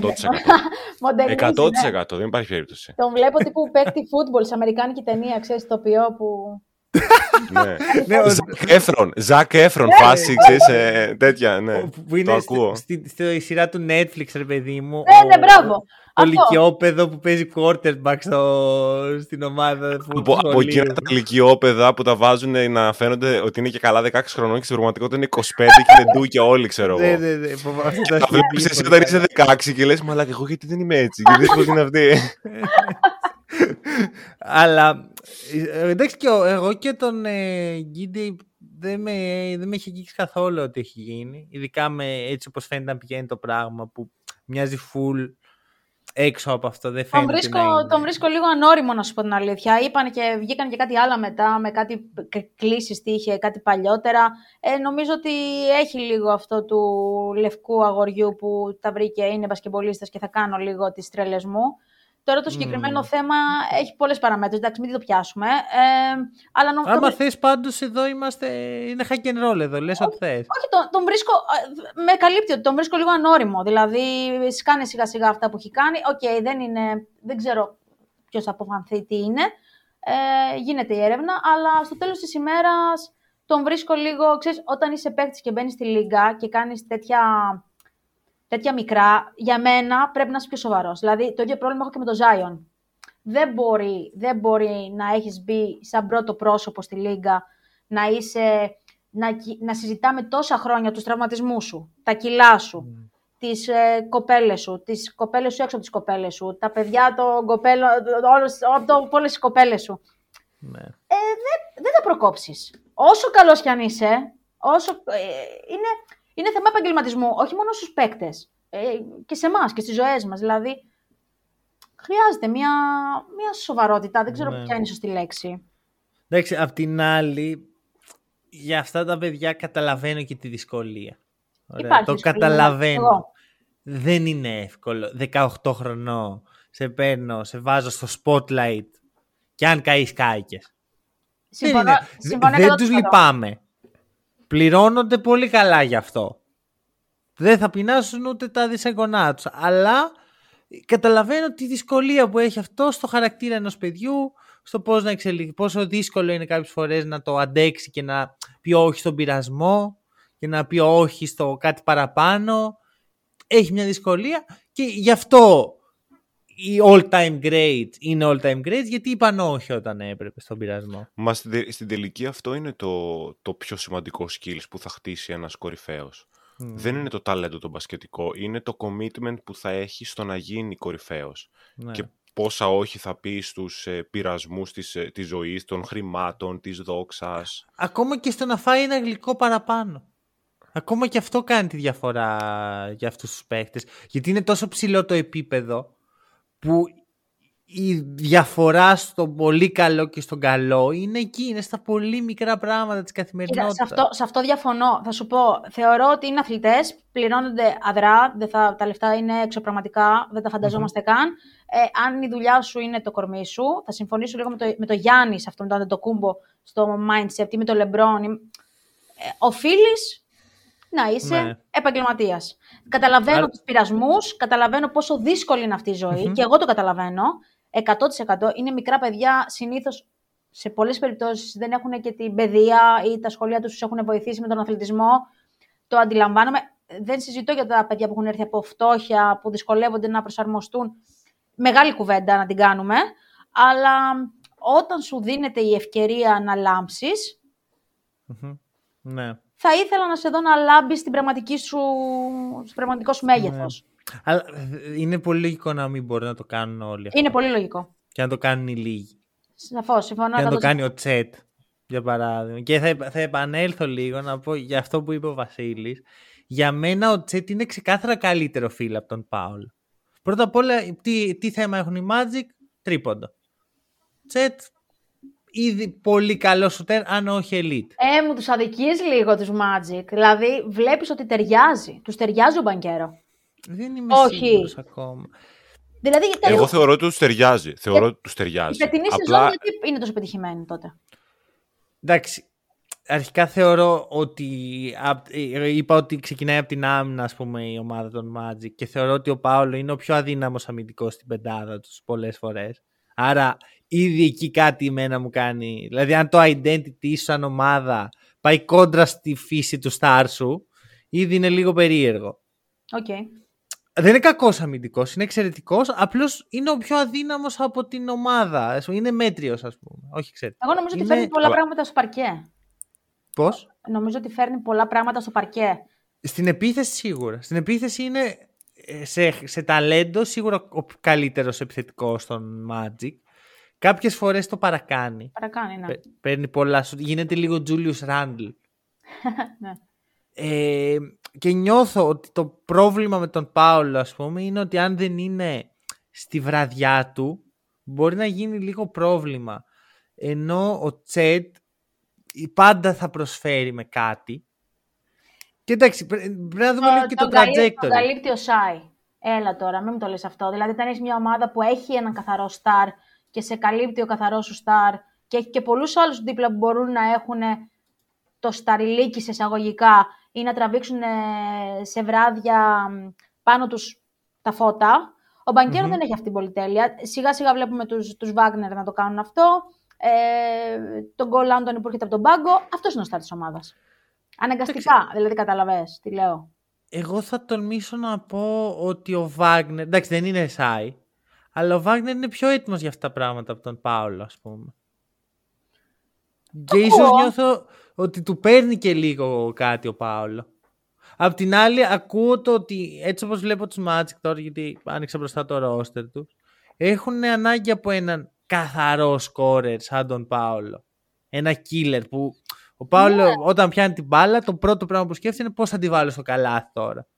Τι θα κάνω για να κουμπίσει τη Ναι, αυτό πιστεύω κι εγώ. Πιστεύω ότι ο Τζέτ σε αυτό το πράγμα δεν ξέρω κατά πώ θα τους βοηθούσε. Δηλαδή ναι. το, το, χρειά, το χρειάζονται, το, το έχουν ανάγκη. Χρειαζόντουσαν κάποιον να γίνει το πρόσωπό τους απ' έξω προς τα μέσα. Δηλαδή έναν παίκτη όλα Είναι όμως το πρόσωπο των Magic Πάολο αυτή τη στιγμή. Δηλαδή, σκεφτόμαστε Magic και μας έρχεται το Πάολο. Δεν υπήρχαν οι Magic μέχρι πέρσι. Κάνανε tanking και ήταν στον πάτο. Δηλαδή, ναι, ναι, ναι. Στο, στο τώρα. Στην τέταρτη θέση της Ανατολής.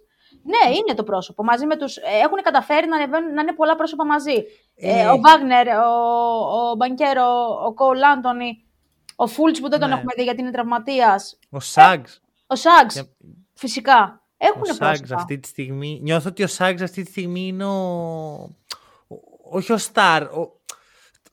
Το πρόσωπο. Πραγματικά όταν σκέφτομαι τους Magic, σκέφτομαι τον Σάγκ. Με την έννοια ότι είναι το identity τους. Είναι ο, ο καλύτερος αμυντικός μιας απίστευτης άμυνας. Βασίλη, σε βλέπω σιωπηλό. Ο Βασίλης ε, κάτι Όχι, απλώς. Ναι, ναι, προσπαθώ.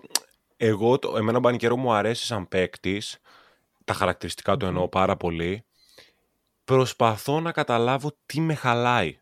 Γιατί κάτι με χαλάει, δεν είμαι πολύ σίγουρος τι με χαλάει. Ίσως με χαλάει αυτό που γίνεται λίγο Julius Randle μερικές φορές. Από την άλλη όμως είναι και λογικό, γιατί είναι σε μικρό franchise, είναι πολύ νεαρός, οπότε ξέρεις, θα περάσει και από αυτή τη φάση ότι θα το χτίσει το καλάθι κάποια βράδια. Ναι.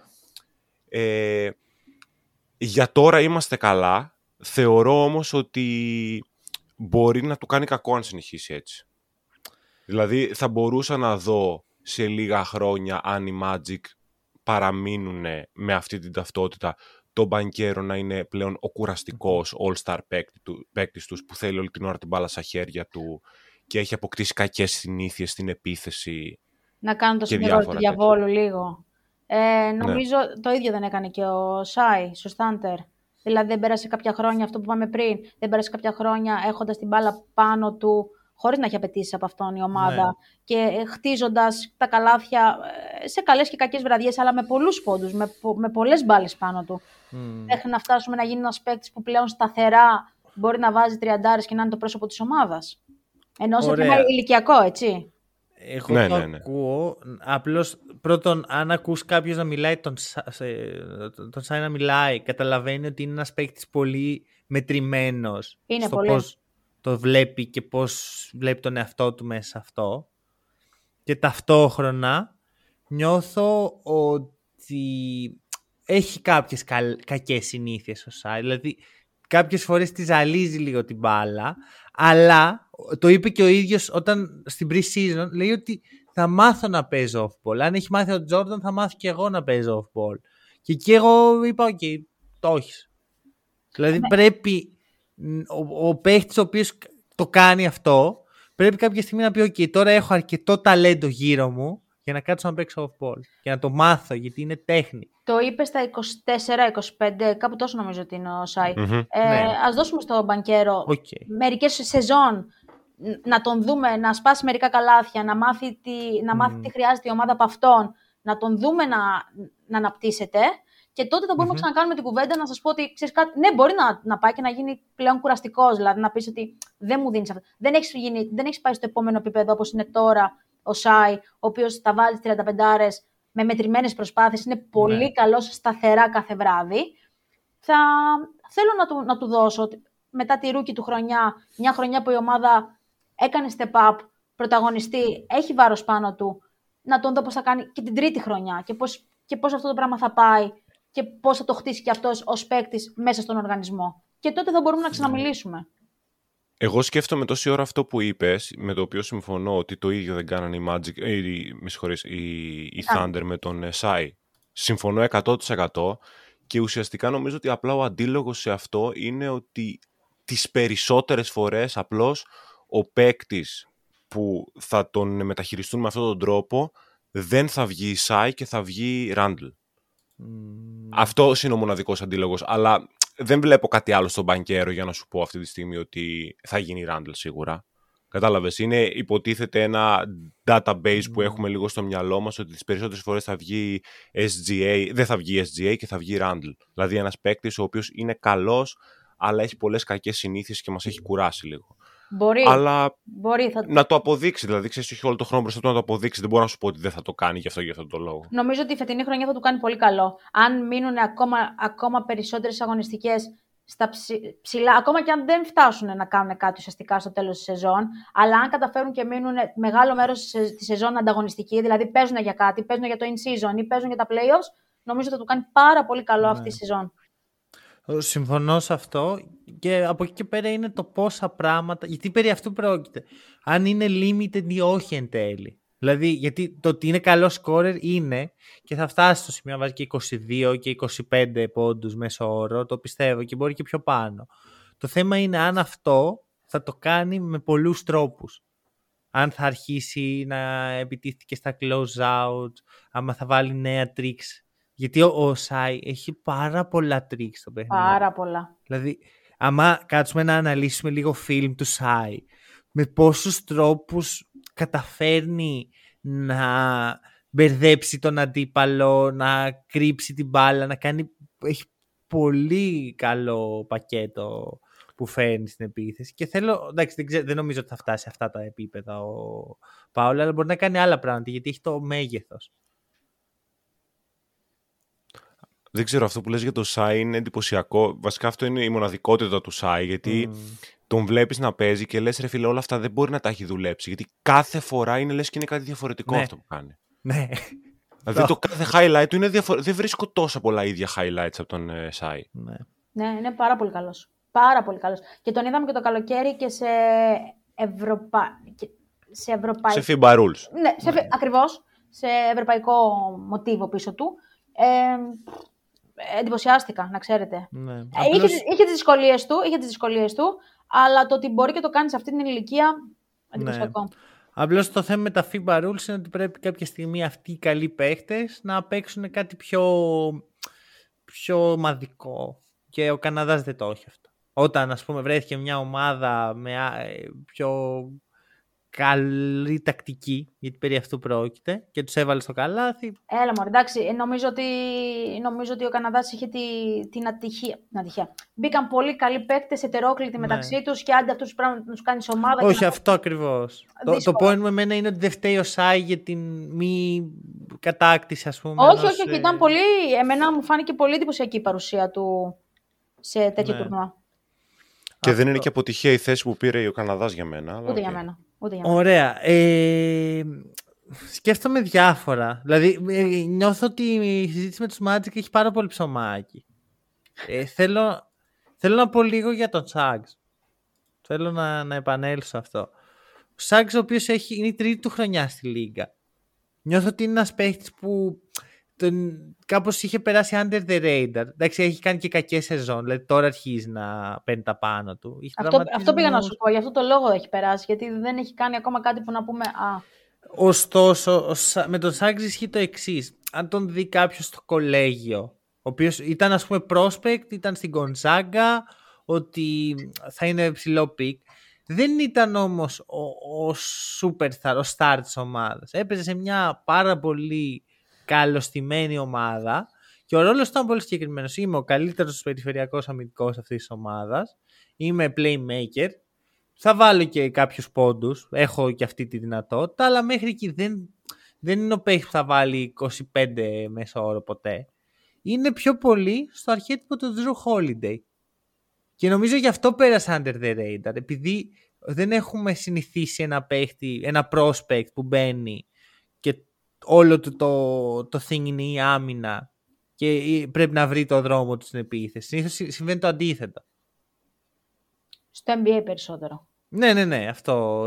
Και στα ψηλά pick. Γιατί υπάρχουν πιο χαμηλά pick που είναι ακριβώς αυτό. Καλή αμυντική. Σωστά. Ο Σάξ όμως ήταν τέταρτο, πέμπτο pick. Νομίζω ότι, αυτοί, νομίζω ότι αυτοί οι παίκτες ε, ψάχνουν το, τη σωστή ομάδα που θα τους δει και θα τους βοηθήσει σε αυτό. Ναι. Νομίζω Ναι, και ότι... Το ο- περιβάλλον. Το περιβάλλον, ναι. Μμμ. Όλοι ψάχνουν τον, τον σκόρερ και ποιος θα κολλήσει καλύτερα στην επίθεσή τους αρχικά στους ρούκι και μετά βλέποντας και κάνοντας. Ε, όταν μια ομάδα αποφασίζει να πάρει ένα τέτοιο παίκτη, νομίζω ότι χρειάζεται το χρόνο πάντα για να δεις ότι είναι χρήσιμος. Γιατί όταν κοιτάς τα- τη στατιστική και δεν τον βλέπεις, ε, πρέπει να τον δεις, να καταλάβεις για ποιο Ναι. λόγο είναι χρήσιμος μέσα σε ένα σύνολο. Και οι Magic αυτό κάνανε από πέρσι. Ε, νομίζω ότι έχουν φτιάξει ένα, σύ- ένα σύνολο το οποίο έχει χρήσιμους παίκτες μέσα. Ε, ξέχωρα από τους Star. Έχουν χρήσιμους παίκτες και νομίζω γι' αυτό είναι πετυχημένοι φέτος. Ναι. Και αν δούμε τα pick τους, έχουν πάρα πολύ αυτό. Δηλαδή και ο Φραντς μπήκε σαν αμυντικό prospect, άσχετα που εξελίσσεται συνέχεια. Ο Σάξ το ίδιο.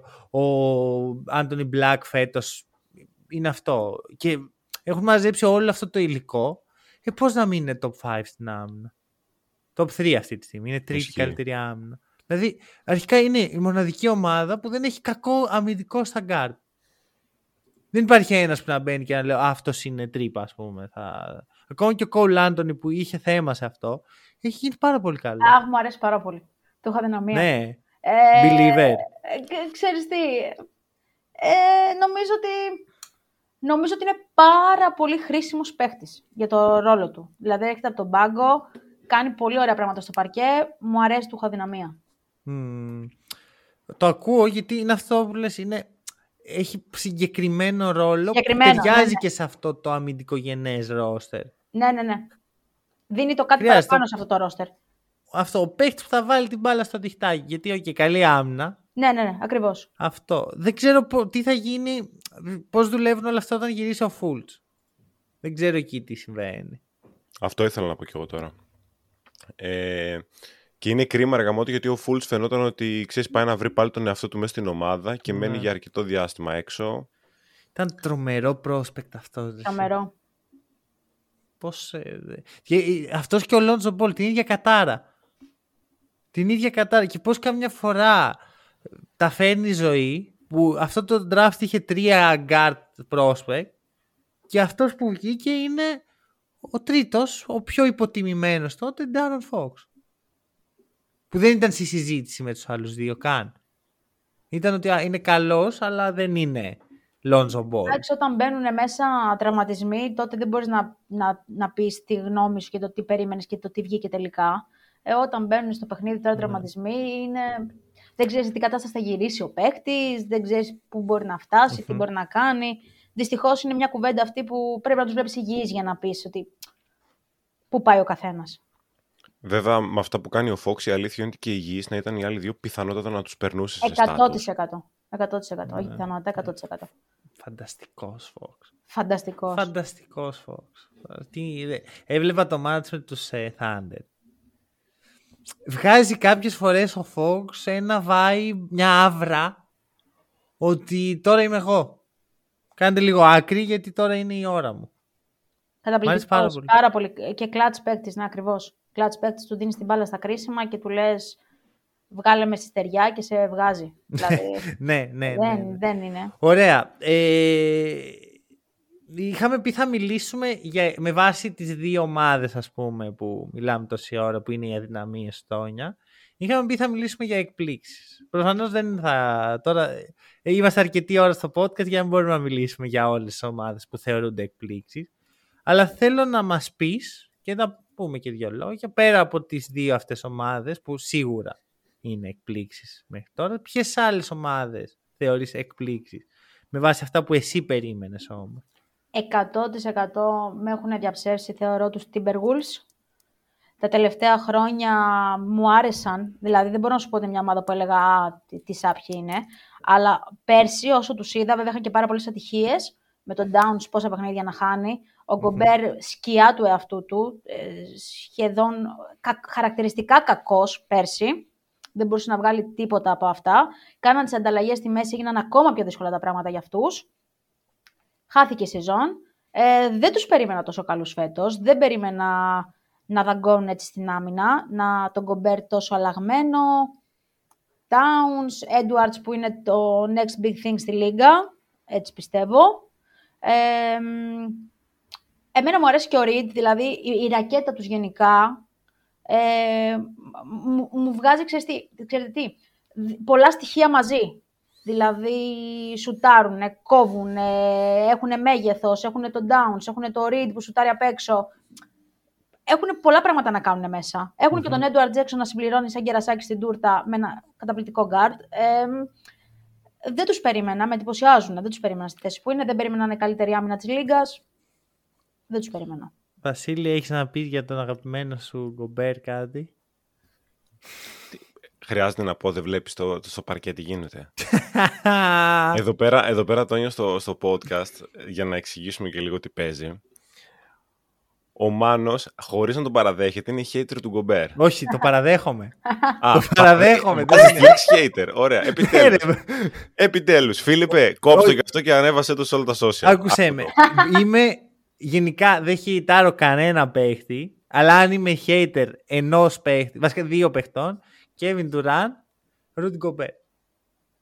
Αν είμαι hater δύο παιχτών, είναι αυτοί οι δύο. Ωραία. Τον Durant το αφήνουμε στην άκρη εντελώς. το αφήνουμε εντελώς στην άκρη προς το παρόν. Ναι. Α πιάσουμε τον Gobert αφού είμαστε εδώ πέρα.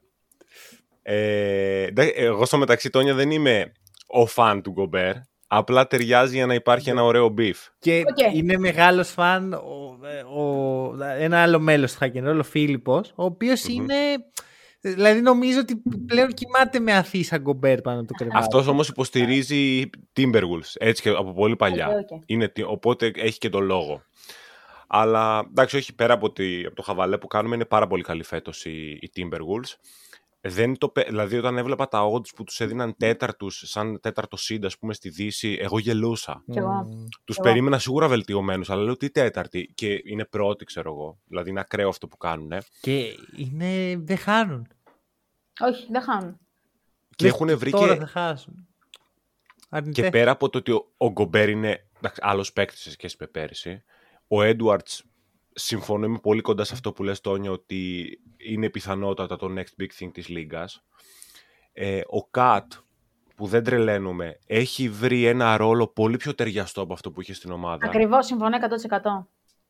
Και έχουν και κάποια άλλα εργαλεία όπως τώρα ο Τζέιντεν Μακδάνιελς που ξέρεις, δένουν πάρα πάρα Ναι, δεν ναι, έχει ναι. παίξει πολύ ο Τζέιντεν ακόμα. Και δεν έχει Τραυματίας, παίξει και πολύ τραυματίας, ακριβώς. ναι. Δηλαδή όταν μπήκε ο Τζέιντεν. Ωραία, λοιπόν, θα κάνω μια ερώτηση στην Τόνια, αλλά ο Βασίλης δεν μπορεί να απαντήσει γιατί θα το κάνουμε επεισόδιο. Οκ. Είναι οι Timberwolves για εσένα contenders; Καλά, ούτε εγώ μπορώ να απαντήσω εννοείται. Αλλά είναι, είναι πάνω σε αυτό. Δηλαδή βλέπεις ρεαλιστικά σενάρια που οι Όχι. Timberwolves... Okay. Όχι, δεν βλέπω. Δεν βλέπω. Και- Τελικούς, Ναι. Ναι. αλλά όχι πρωτάθλημα. Όχι. Θεωρώ την Ανατολή... Τελικούς NBA τους βλέπεις όμως; Τελικού... Αχ, μ. Ξέρετε, τι, κοιτάω τώρα, έχω τα μάτια μου στην βαθμολογία της Δύσης και προσπαθώ να μου έρχονται όλες οι ομάδες η μία μετά την άλλη. Δεν βλέπω κάποιον, ας το πάμε, ας το πάμε από αυτή την πλευρά, δεν βλέπω κάποιον στη Δύση που φέτος να πω «Wow, τον βλέπω τελικό». Αρχικά τους βλέπω ένα επίπεδο κάτω τη Δύση από την Ανατολή, δηλαδή θεωρώ ότι η Ανατολή είναι φαβορή. Είτε εδώ Celtics, είτε εδώ Bucks, είτε εδώ Sixers, όποιον δω, ε, τους βλέπω φαβορή για το πρωτάθλημα σε σχέση με τη Δύση. Και πάμε στη Δύση. Ψιλο hot take αυτό, γιατί Ναι. νομίζω πολλοί κόσμος θεωρεί τη Δύση πιο καλή από την Ανατολή. Ναι, πάντα. Στο, στο contending επίπεδο. ναι, ας ναι, πούμε. ναι, ναι, σ- σωστά. Ε, Φέτος, κοιτώντας τις ομάδες της Δύσης και δείχνοντας αυτά που μας έχουν δώσει μέχρι τώρα, έτσι. Και πώς θα πάει, δεν μπορώ να σας πω ότι ξεχωρίζω κάποιον και λέω ναι, αν το έλεγα για κάποιον σήμερα που μιλάμε, θα έλεγα τους Celtics. Ανατολή, έτσι, ε, για πρωταθλημα Αλλά αν βάλω στην κουβέντα, οι μοναδικοί που ξεχωρίζουν είναι οι Nuggets. Θέλω να τους δω υγιείς όλους μαζί να παίζουν παιχνίδια, γιατί μέχρι τώρα είναι ένας μέσα, ένας έξω, χάνουν παιχνίδια. Αλλά όταν παίζουν όλοι μαζί, είναι εντυπωσιακοί, γνωρίζει πάρα πολύ καλά ο ένας τον άλλον, έχουν πάρει πρωτάθλημα, τους βάζω στην κουβέντα, είναι το μεγάλο μου φαβορή για, για, από τη Δύση. Από εκεί και πέρα έχουμε σφαγή. Αλλά, προσέξτε, σφαγή, αλλά με ομάδες που ναι μεν αλλά. Ναι μεν αλλά οι Timberwolves, ναι μεν αλλά οι Thunder, ναι μεν αλλά οι Mavericks, ναι μεν αλλά ναι. ξέρω εγώ οι Kings, οι Clippers. Σε όλους θα έχω ένα ερωτηματικό δίπλα. Όλοι μπορούν να το κάνουν και όλοι μπορούν να αποκλειστούν. Κατάλαβες, δεν μπορώ να βγάλω μία ομάδα και να πω τη βλέπω μέχρι το τέλος. Σε όλους έχω ένα ερωτηματικό δίπλα. Λίγο η απάντηση ίσης απόστασης θα τολμήσω να πω. Όχι, με το, αυστηρότητα. Το ορκίζομαι, το πιστεύω. Δηλαδή, αυτό το, το πιστεύω, είμαι σίγουρος ότι το πιστεύεις. και είναι και η, η μετρημένη άποψη, ξέρεις, δεν είναι. Απλώς εδώ είναι hack and roll. Οπότε τίνουμε να λέμε, ξέρεις, εντάξει, πο, ποτέ δεν είμαστε. Αυτοί είναι θεοί, όλοι οι άλλοι σκουπίδια. Ποτέ. Αλλά σαν ε, γενικά Γίνεται χαμός στην Δύση. Γίνεται χαμός. Εντάξει, όμως έδωσε. Έδωσε, ναι, έδωσε η Denver θεωρεί φαβορή και Celtics από την Ανατολή. Ναι, δίνω το δικαίωμα. Δίνω το δικαίωμα. Ωραία. Ε, Άλλες εκπλήξεις; Ε, δεν ξέρω αν είναι έκπληξη. Ε, μου προκαλούν έκπληξη οι θέσεις των Mavericks. Και για να το mm. φέρω και να το συνδέσω, μην φάμε πάρα πολύ χρόνο, μου προκαλούν έκπληξη που όχι, όχι έκπληξη, οι Rockets. Ξαφνιασμό. Ναι, ναι, τους, ναι. Ε, κάναμε μια πολύ ωραία ομάδα οι Rockets για τα δικά μου γούστα το καλοκαίρι. Το είχα πει κιόλας. Ε, Μου άρεσαν οι προσθήκες που έκανα. Πολλοί λέγανε πολλά λεφτά, πετάξαν λεφτά. Van Vliet, ε, ποιος, ο Brooks, πώς θα κολλήσουν λεφτά. Μου αρέσει η, το μίξ που έχουν κάνει με εμπειρία και νιάτα και ουντόκα στο μπάγκο και αυτό το πλάνο τέλος πάντων που έχουν στο μυαλό τους. Ε, πολύ καλή αμυντική ομάδα, βγάζουν ενέργεια στο παρκέ σε αυτό το κομμάτι, δηλαδή δεν αφήνουν τους άλλους, δαγκώνουν, δεν αφήνουν τους, τους, τους υπόλοιπους να, να λάμψουν. Μου θυμίζουν σε αυτό το κομμάτι τους... Όπα, κόλλησα. Πού ήταν ο Μπρούξ πριν πάει... Στους Grizzlies. Στο, στους Grizzlies. Μου θυμίζουν στο κομμάτι της ενέργειας, ε, μου θυμίζουν πολύ mm. τους περσινούς Grizzlies, αλλά ήταν πιο καλή επιθετικά γιατί είχαν το Morant, έτσι αλλά στο κομμάτι δαγκώνουμε και ναι. παίρνουμε τα αποτελέσματα που θέλουμε, ειδικά στην έδρα μας, μου θυμίζουν Grizzlies. Θα έλεγα όμως σαν mentality ομάδας, σαν culture, οι Rockets είναι σε καλύτερο σημείο από τους Grizzlies, οι οποίοι είχαν ξεφύγει. Κατά τη γνώμη μου τουλάχιστον. Δηλαδή αυτό που έβγαζαν πέρσι οι Grizzlies ήταν η απόλυτη τοξικότητα, θεωρώ, και φαίνεται τώρα, εντάξει, είναι λίγο άδικο να τους κρίνουμε τώρα, γιατί έχω, έχω τραυματιστεί και εγώ στο ρόστερ των Grizzlies. Αν έπαιζα στους Grizzlies θα είχα τραυματιστεί. Ε, θεωρώ όμως ότι μ' αρέσει πιο πολύ αυτό που βγάζει σαν άβρα το Houston. Να σου πω όμως, να σου πω εδώ πέρα λίγο να κάνω το δικηγόρο του διαβόλου. Ε, έτσι πετύχαν οι Grizzlies. Από το πουθενά ήρθε μια ομάδα και πέτυχε δύο χρόνια και φιγούραρε στην κορφή της δύσης με το να είναι γαυγάβ και Είμαστε ναι. εκεί και σας πάμε λίγο στο λόγια, λίγο μιλάμε πολύ, λίγο έχουμε το μωρά, λίγο είμαστε έτσι, είμαστε αλλιώς. Συμφωνώ. Εγώ δεν είμαι κατά αυτό. Είπα και πριν οι Pacers, ας πούμε, πήραν την μπάλα, μια χαρά. Πάρτε τη σπίτι ό,τι θέλει. Ε, Απλώς νομίζω ότι ξέφυγε λίγο. Όταν βγαίνει ο, ο Μωράν και λέει: Εγώ δεν φοβάμαι κανένα στη Δύση. Και μιλάμε για μια ομάδα που έχει περάσει μια σειρά συνολικά σε όλη την ε, πορεία. Μετά βγαίνει ο Μπρούξ και λέει: εδώ η δυναστεία που χτίζουμε.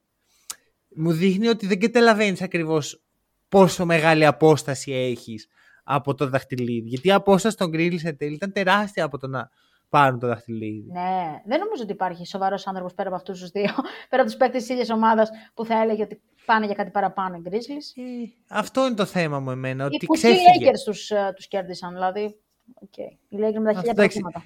Πάλι και εκεί είχαν πολλούς τραυματισμούς. Ε, εκεί πάει και έρχεται για μένα. Καλά, περάσαν και μια περίοδο, μην την ξεχνάς, χωρίς το Μωράντ που επιβιώναν οι υπόλοιποι πάρα πολύ μεγάλο μέρος της σεζόν. με, τρο, με τρο, τρομερές εμφανίσεις. Δηλαδή κερδίζαν όποιον βρίσκαν στον δρόμο τους και ειδικά στην έδρα τους. Τα- Tyus Jones, Περάσαν και ε, μεγάλο. Πεγα- Περάσαν όμως και μεγάλο κομμάτι. Καλά, και φέτος είναι πολύ σημαντική απουσία και του Adams. Ναι. 100%. Που οι Grizzlies χωρίς τον Adams είναι... έχουν πρόβλημα. Αυτό έχει δείξει το παρελθόν. Έχουν πολύ σοβαρό πρόβλημα. 100% Ναι, ισχύει. συμφωνώ. Η Α, ισχύ είναι... Και οριακά δεν ξέρω αν ο Άνταμ θα ξαναμετέχει, ας πούμε, σαν πολύ ενεργό μέλος στο rotation. Τώρα, με αυτόν τον τραυματισμό που έχει, είναι και ένα μεγάλο κορμί. Δηλαδή, είναι πιο δύσκολο να επιστρέψει, είναι και 30 χρονών. Παρότι ε, είμαι σίγουρος στο μυαλό σου ήταν, ξέρω, 35, είναι τόσα χρόνια στην Αχα. Λίγκα πλέον. Οκ. Ε, ωραία. Νομίζω ότι μπορούμε να κλείσουμε εδώ και αυτό το, το κύκλο του podcast. Μένει μία ερώτηση για την Τόνια. Μία ερώτηση που θα κάνουμε σε όλους τους καλεσμένους. Είμαι φέτος. πανέτοιμη. Ε, Βασίλη, θες να το δώσεις; Ε, να το δώσω, ναι. Σας, Η βλέ... ερώτηση- σας βλέπω ελ- περίεργους. ελπίζω- Όχι, όχι, αγχώνομαι. Ε, ε, κάτσε. Εγώ σκέφτομαι τώρα μην ρωτήσω κάτι λάθος. Περίμενε, γιατί τα κάνω κάτι τέτοια. Άμα ρωτήσω λάθος, θα με διορθώσει ο Μάνος. Ε, αυτό που ρωτάμε είναι το εξής. Ποιοι, ας πούμε αυτή τη στιγμή ή την προηγούμενη δεκαετία, δες το όπως θέλεις, αυτοί οι παίκτες που κυριαρχούν στη Λίγκα ήταν ο Λεμπρόν, ο Κάρι, ο Ντουράντ, ο, ο Γιάννης ένα διάστημα, ο Γιόκιτς, ωραία. Μετά από 10 χρόνια, ας πούμε, από τώρα, ποιοι πιστεύεις θα κυριαρχούν στη Λίγκα, ποια είναι η δική σου πεντάδα, αν μπορείς να δώσεις μια Ναι. πεντάδα, των παικτών που θα είναι οι μεθαυριανοί Ντουράντ, Γιάννης, Λεμπρόν κλπ. κλπ. Η Κάρι. αντίστοιχη MVP candidate, η αντίστοιχη superstar. Οκ. Και μη, δεν χρειάζεται να είναι ακριβώς σε 10 χρόνια, να είναι μέσα στην πενταετία 30 με 35. Όταν φύγουν όλοι αυτοί οι φουρνιά, ας πούμε, όταν Ναι. φύγει, όταν μεγαλώσει. Ωραία. Ε, θα είναι, τον πιάνουμε, θα είναι ο Λούκα, θα είναι ο Ντόντσιτς. Τον Α, ναι. Το Εσύ. πιάνουμε γιατί είναι Νιώθω. 25 minus, ναι. 25 minus, 24, 24, 25. Ε, είναι ο Φόξ. Είναι ο Σάι. Είναι ο Μάξεϊ. Μάξεϊ. Οκ. Μίλα λίγο γι' αυτό. Ε, εντάξει, παιδιά, είναι πάρα πολύ καλός παίκτης με... που θα λάμψει. Εδώ είμαστε, το λέω. Γράφτε το. Οκ. Top Α, 5 δηλαδή θα κάνει dominate τη λίγκα. Ναι, Θα γίνει MVP. Ναι, θα γίνει. Οκ. Α, εγώ το Μ' ακούσα άρεσε πάρα τεράστιο πολύ. hot take. αυτό. Μ' άρεσε πάρα πολύ αυτό. Ε, θα γίνει, θα γίνει. Είναι, είναι ένας παίκτης που έχει στα δικά μου μάτια ταλέντο, προσωπικότητα και είναι και σε μια ομάδα που θα μπορούσε να του δώσει το, το έδαφος, όπως το έκανε που ξεφορτώθηκε τον Χάρντεν, θα, του- θα μπορούσε να του δώσει το έδαφος να, να λάμψει, να διεκδικήσει έναν τίτλο, να δούμε πράγματα από αυτόν στο παραπάνω επίπεδο. Μου αρέσει πάρα πολύ, είναι πολύ ταλαντούχος και θεωρώ ότι θα τον δούμε τα, υπόλοιπα, τα επόμενα χρόνια να έρχεται με φόρα. Δηλαδή φέτος Όμορφο παίρνουμε το. ένα κερασάκι στην τούρτα. Όμορφο take. Εμένα μ' άρεσε. Εντάξει, δεν, το πιστε- δε- δεν είμαι ρε παιδί μου κοινωνός αυτών των απόψεων. Αλλά μ' αρέσει έτσι να ακούω και λίγο κάτι πιο. Γιατί εντάξει, εγώ ε, αυτό ο φόβος που είχα με αυτήν την ερώτηση είναι ότι θα ακούμε τους ίδιους πέντε παίχτες. Έχω περιέργεια ποιος θα είναι ο πέμπτος που θα πεις. Και εγώ γιατί έχεις... Έχω, Έχει αφήσει έχεις κόσμος. ξεχάσει κα- έχω, Ναι, εγώ βασικά έχω αφήσει ξέρω ποιον θα τον πεις Έντουαρτς έχω αφήσει θεωρητικά. έξω. Τον είπα. Ναι. Όχι, ο Έντουαρτς Όχι. είναι. Νομίζω, Οκ, νομίζω, οκ. ότι, Ωραία. νομίζω ότι αυτή η πεντάδα εμένα με καλύπτει. Είμαι σίγουρη ότι θα τους δω να λάμπουν σε πολύ πολύ υψηλό επίπεδο. Δηλαδή θα είναι η επόμενη MVP. Άρα, να, να, να κάνω εγώ το άλλο που τρεντάρει κιόλας πάρα πολύ τώρα τελευταία. Θεωρείς ότι ο Μάξεϊ long term θα είναι το status του πάνω από του Χαλιμπάρτον. Θα ειρήσει, θα ειρήσει. Μμμ. Ένα αυτό. Οκ. Μετά είναι, έχει αφήσει έξω τον Τσέτ, Ναι. τον Πάολο που μιλάγαμε όλο το επεισόδιο για αυτού. Ναι. Τον Γουέμπι. Το Γουεμπανιάμα, ο οποίος δεν τον. Είναι 0 στα 2 έχει ο Γουέμπι. Ξέρετε τι, μου- Ισχύει. πηγαίνουμε λίγο στους πιο μικρούς. Δηλαδή εδώ πέρα με, αυτέ, με, αυτά, με αυτές τις απαντήσεις που μου δίνετε, πηγαίνω, εγώ πήγα λίγο στη φουρνιά που είναι η αμέσως επόμενη από αυτή που έρχεται, η αμέσως επόμενη από το Γιάννη, που είναι Οκ. 24-25, ολοι εκεί παίζουν, νομίζω. αν δεν κάνω- Ο Μάξ ίσως να είναι λίγο πιο μικρός.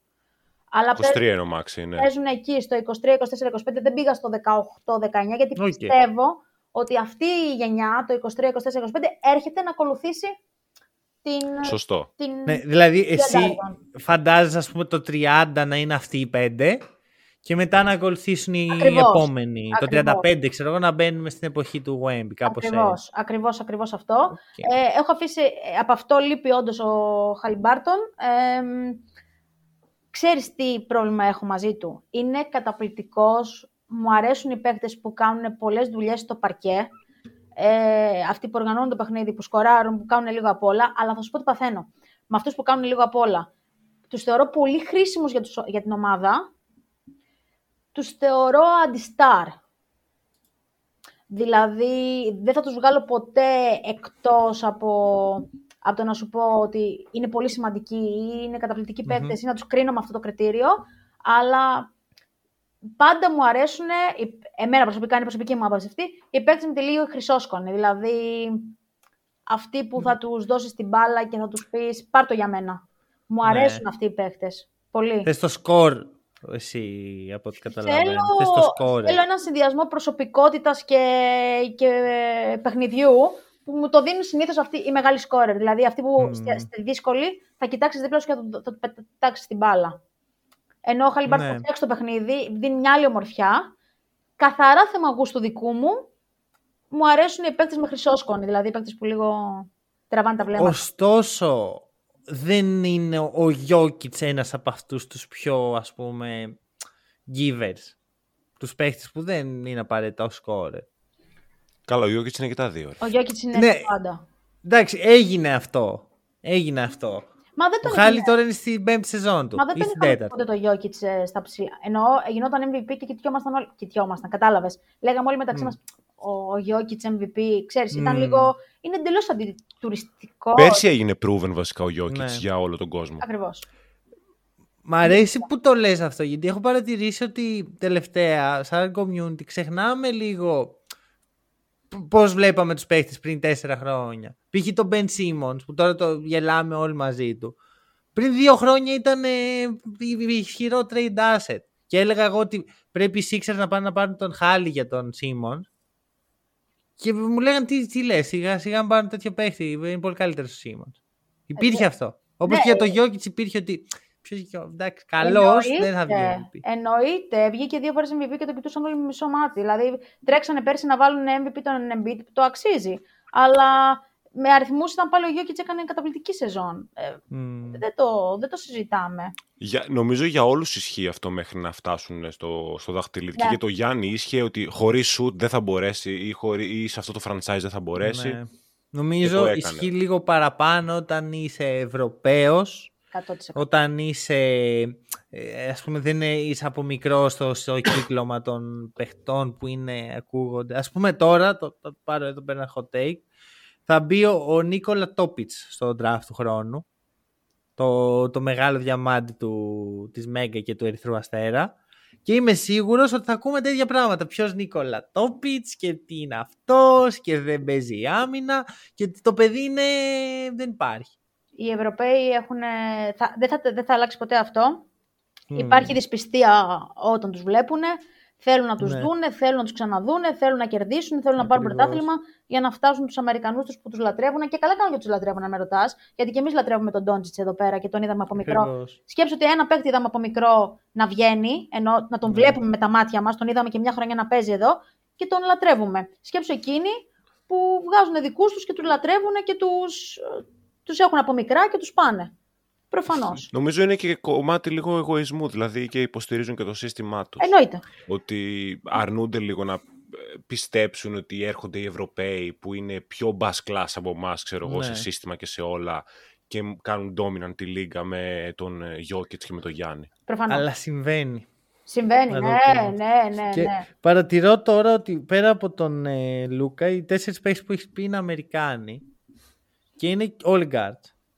Ναι. Όλοι guards. Ε, Έχει να Ε, κάνει το- με αυτό που σου είπα με το θέμα του, του γούστου μου. Δηλαδή, είναι Ναι, ναι, όχι, καθαρά- έχει ενδιαφέρον. Δεν υπάρχει λάθος απάντηση εδώ. Απλώς είναι, Ναι, ναι. ξέρεις, ε, ε, ρωτάμε και μετά το ψυχαναλύουμε και λίγο. Ναι, ε, νομίζω ότι είναι θέμα του καθαρά γούστου μου. Μμμ. Μου αρέσουν οι, οι παίκτες που, που κάνουν αυτή τη δουλειά στο παρκέ. Αν και τα τελευταία χρόνια βλέπουμε τους υπόλοιπους, δηλαδή με το Γιάννη, με το Γιώκητς, με τον Embiid, βλέπουμε τους ψηλούς να κυριαρχούν. Οι κοντοί τους έχουν πάρει λίγο να κάνω μια ερώτηση. Έτσι. τον είχαμε βάλει και την προηγούμενη φορά στην κουβέντα και θέλω έτσι λίγο. Και πιστεύω ότι θα σ' αρέσει σαν παίχτη, αλλά δεν τον συζητήσω. Το Σενγκούν πώς τον βλέπεις; Ε, τον Γι' αυτό χαμογελάω εγώ. Γι' αυτό χαμογελάω εγώ πριν έχω καταλάβει τι θα πεις. Το λατρεύω. Το λατρεύω. Το, το είχα γράψει και στο Twitter πριν από λίγο καιρό. Το, το, τον έβλεπα από εδώ πέρα, να σου, να σου πω την αλήθεια, από την Τουρκία. Ε, mm τρομερή εξέλιξη. Δεν θεωρώ ότι είναι υπερβολή το μικρός Γιώκητς. Πατάει πάρα πολύ πάνω του. Όποιος τον έχει δει, ξέρει. Πάρα πολλές κινήσεις πατάνε πάνω του. Προσπαθεί τα προηγούμενα χρόνια. Είναι λίγο ε, ξύλο στην άμυνα, δηλαδή δεν, δεν, δεν είναι έμφυτο ταλέντο. Όμως νομίζω ότι όσο περνάνε τα χρόνια και παίρνει χρόνο στη λίγα, μαθαίνει να χρησιμοποιεί το κορμί του καλύτερα, να, τα πόδια του, το κορμί του. Πατάει πάρα πολύ στο Γιώκητ τον κοιτάει, βλέπεις κινήσεις, βλέπεις πώς προσπαθεί να μοιράζει πιο πολύ την μπάλα, ειδικά φέτος. Και αν με ρωτάς, τον βοήθησε και πάρα πολύ ότι οι Rockets χάνονταν τα προηγούμενα χρόνια και βρήκε χρόνο. Τσούκου τσούκου, σε μια ομάδα που χώρε που δεν είχε τίποτα, έπαιζε για να χάνει, ξανά να χάνει και ξανά να χάνει. Έβαζε τις 20 του, κατέβασε τα rebound του, μάθαινε. Είναι μικρούλης, θα, θα, γίνει, θα γίνει πρόσωπο στη Λίγκα. Δεν τον βοηθάει και αυτόν, ε, το, μην κρυβόμαστε, ότι είναι, ότι είναι Ευρωπαίος, Ευρωπαίος ναι. είναι Τούρκος. Ενώ δεν είναι Αμερικανός. Αν ήταν Αμερικανός θα είχε, ίσως να έχει πιο πολλά φώτα πάνω του. Ναι, ναι, ναι. Αλλά και Καλά, πάλι... αν βγει ποτέ Αμερικάνος ψηλός με αυτά τα χαρακτηριστικά, που ουσιαστικά δεν υπάρχει ακόμα ο, ο αντίστοιχο. Ο Τσέτ είναι το πιο κοντινό σε αυτό. Πιστεύω θα θεοποιηθεί. Ναι, δεν δε, δε βγαίνει, δεν τους πάει. Οι Ευρωπαίοι τους πάνε, τους πάνε καλύτερα υψηλή. Ωραία, ωραία. Νομίζω ότι μπορούμε να το κλείσουμε εδώ. Ε, Τόνια, ελπίζω να πέρασες καλά. Πέρασα τέλεια. Σας ευχαριστώ πάρα πάρα πολύ. Ελπίζω και εσείς να περάσετε καλά μαζί μου. Εμείς ευχαριστούμε. Πραγματικά. Περάσαμε πάρα πολύ ωραία. Ευχαριστούμε πάρα πολύ. Ευχαριστούμε πολύ και όσοι μας ακούσατε. Καλή συνέχεια.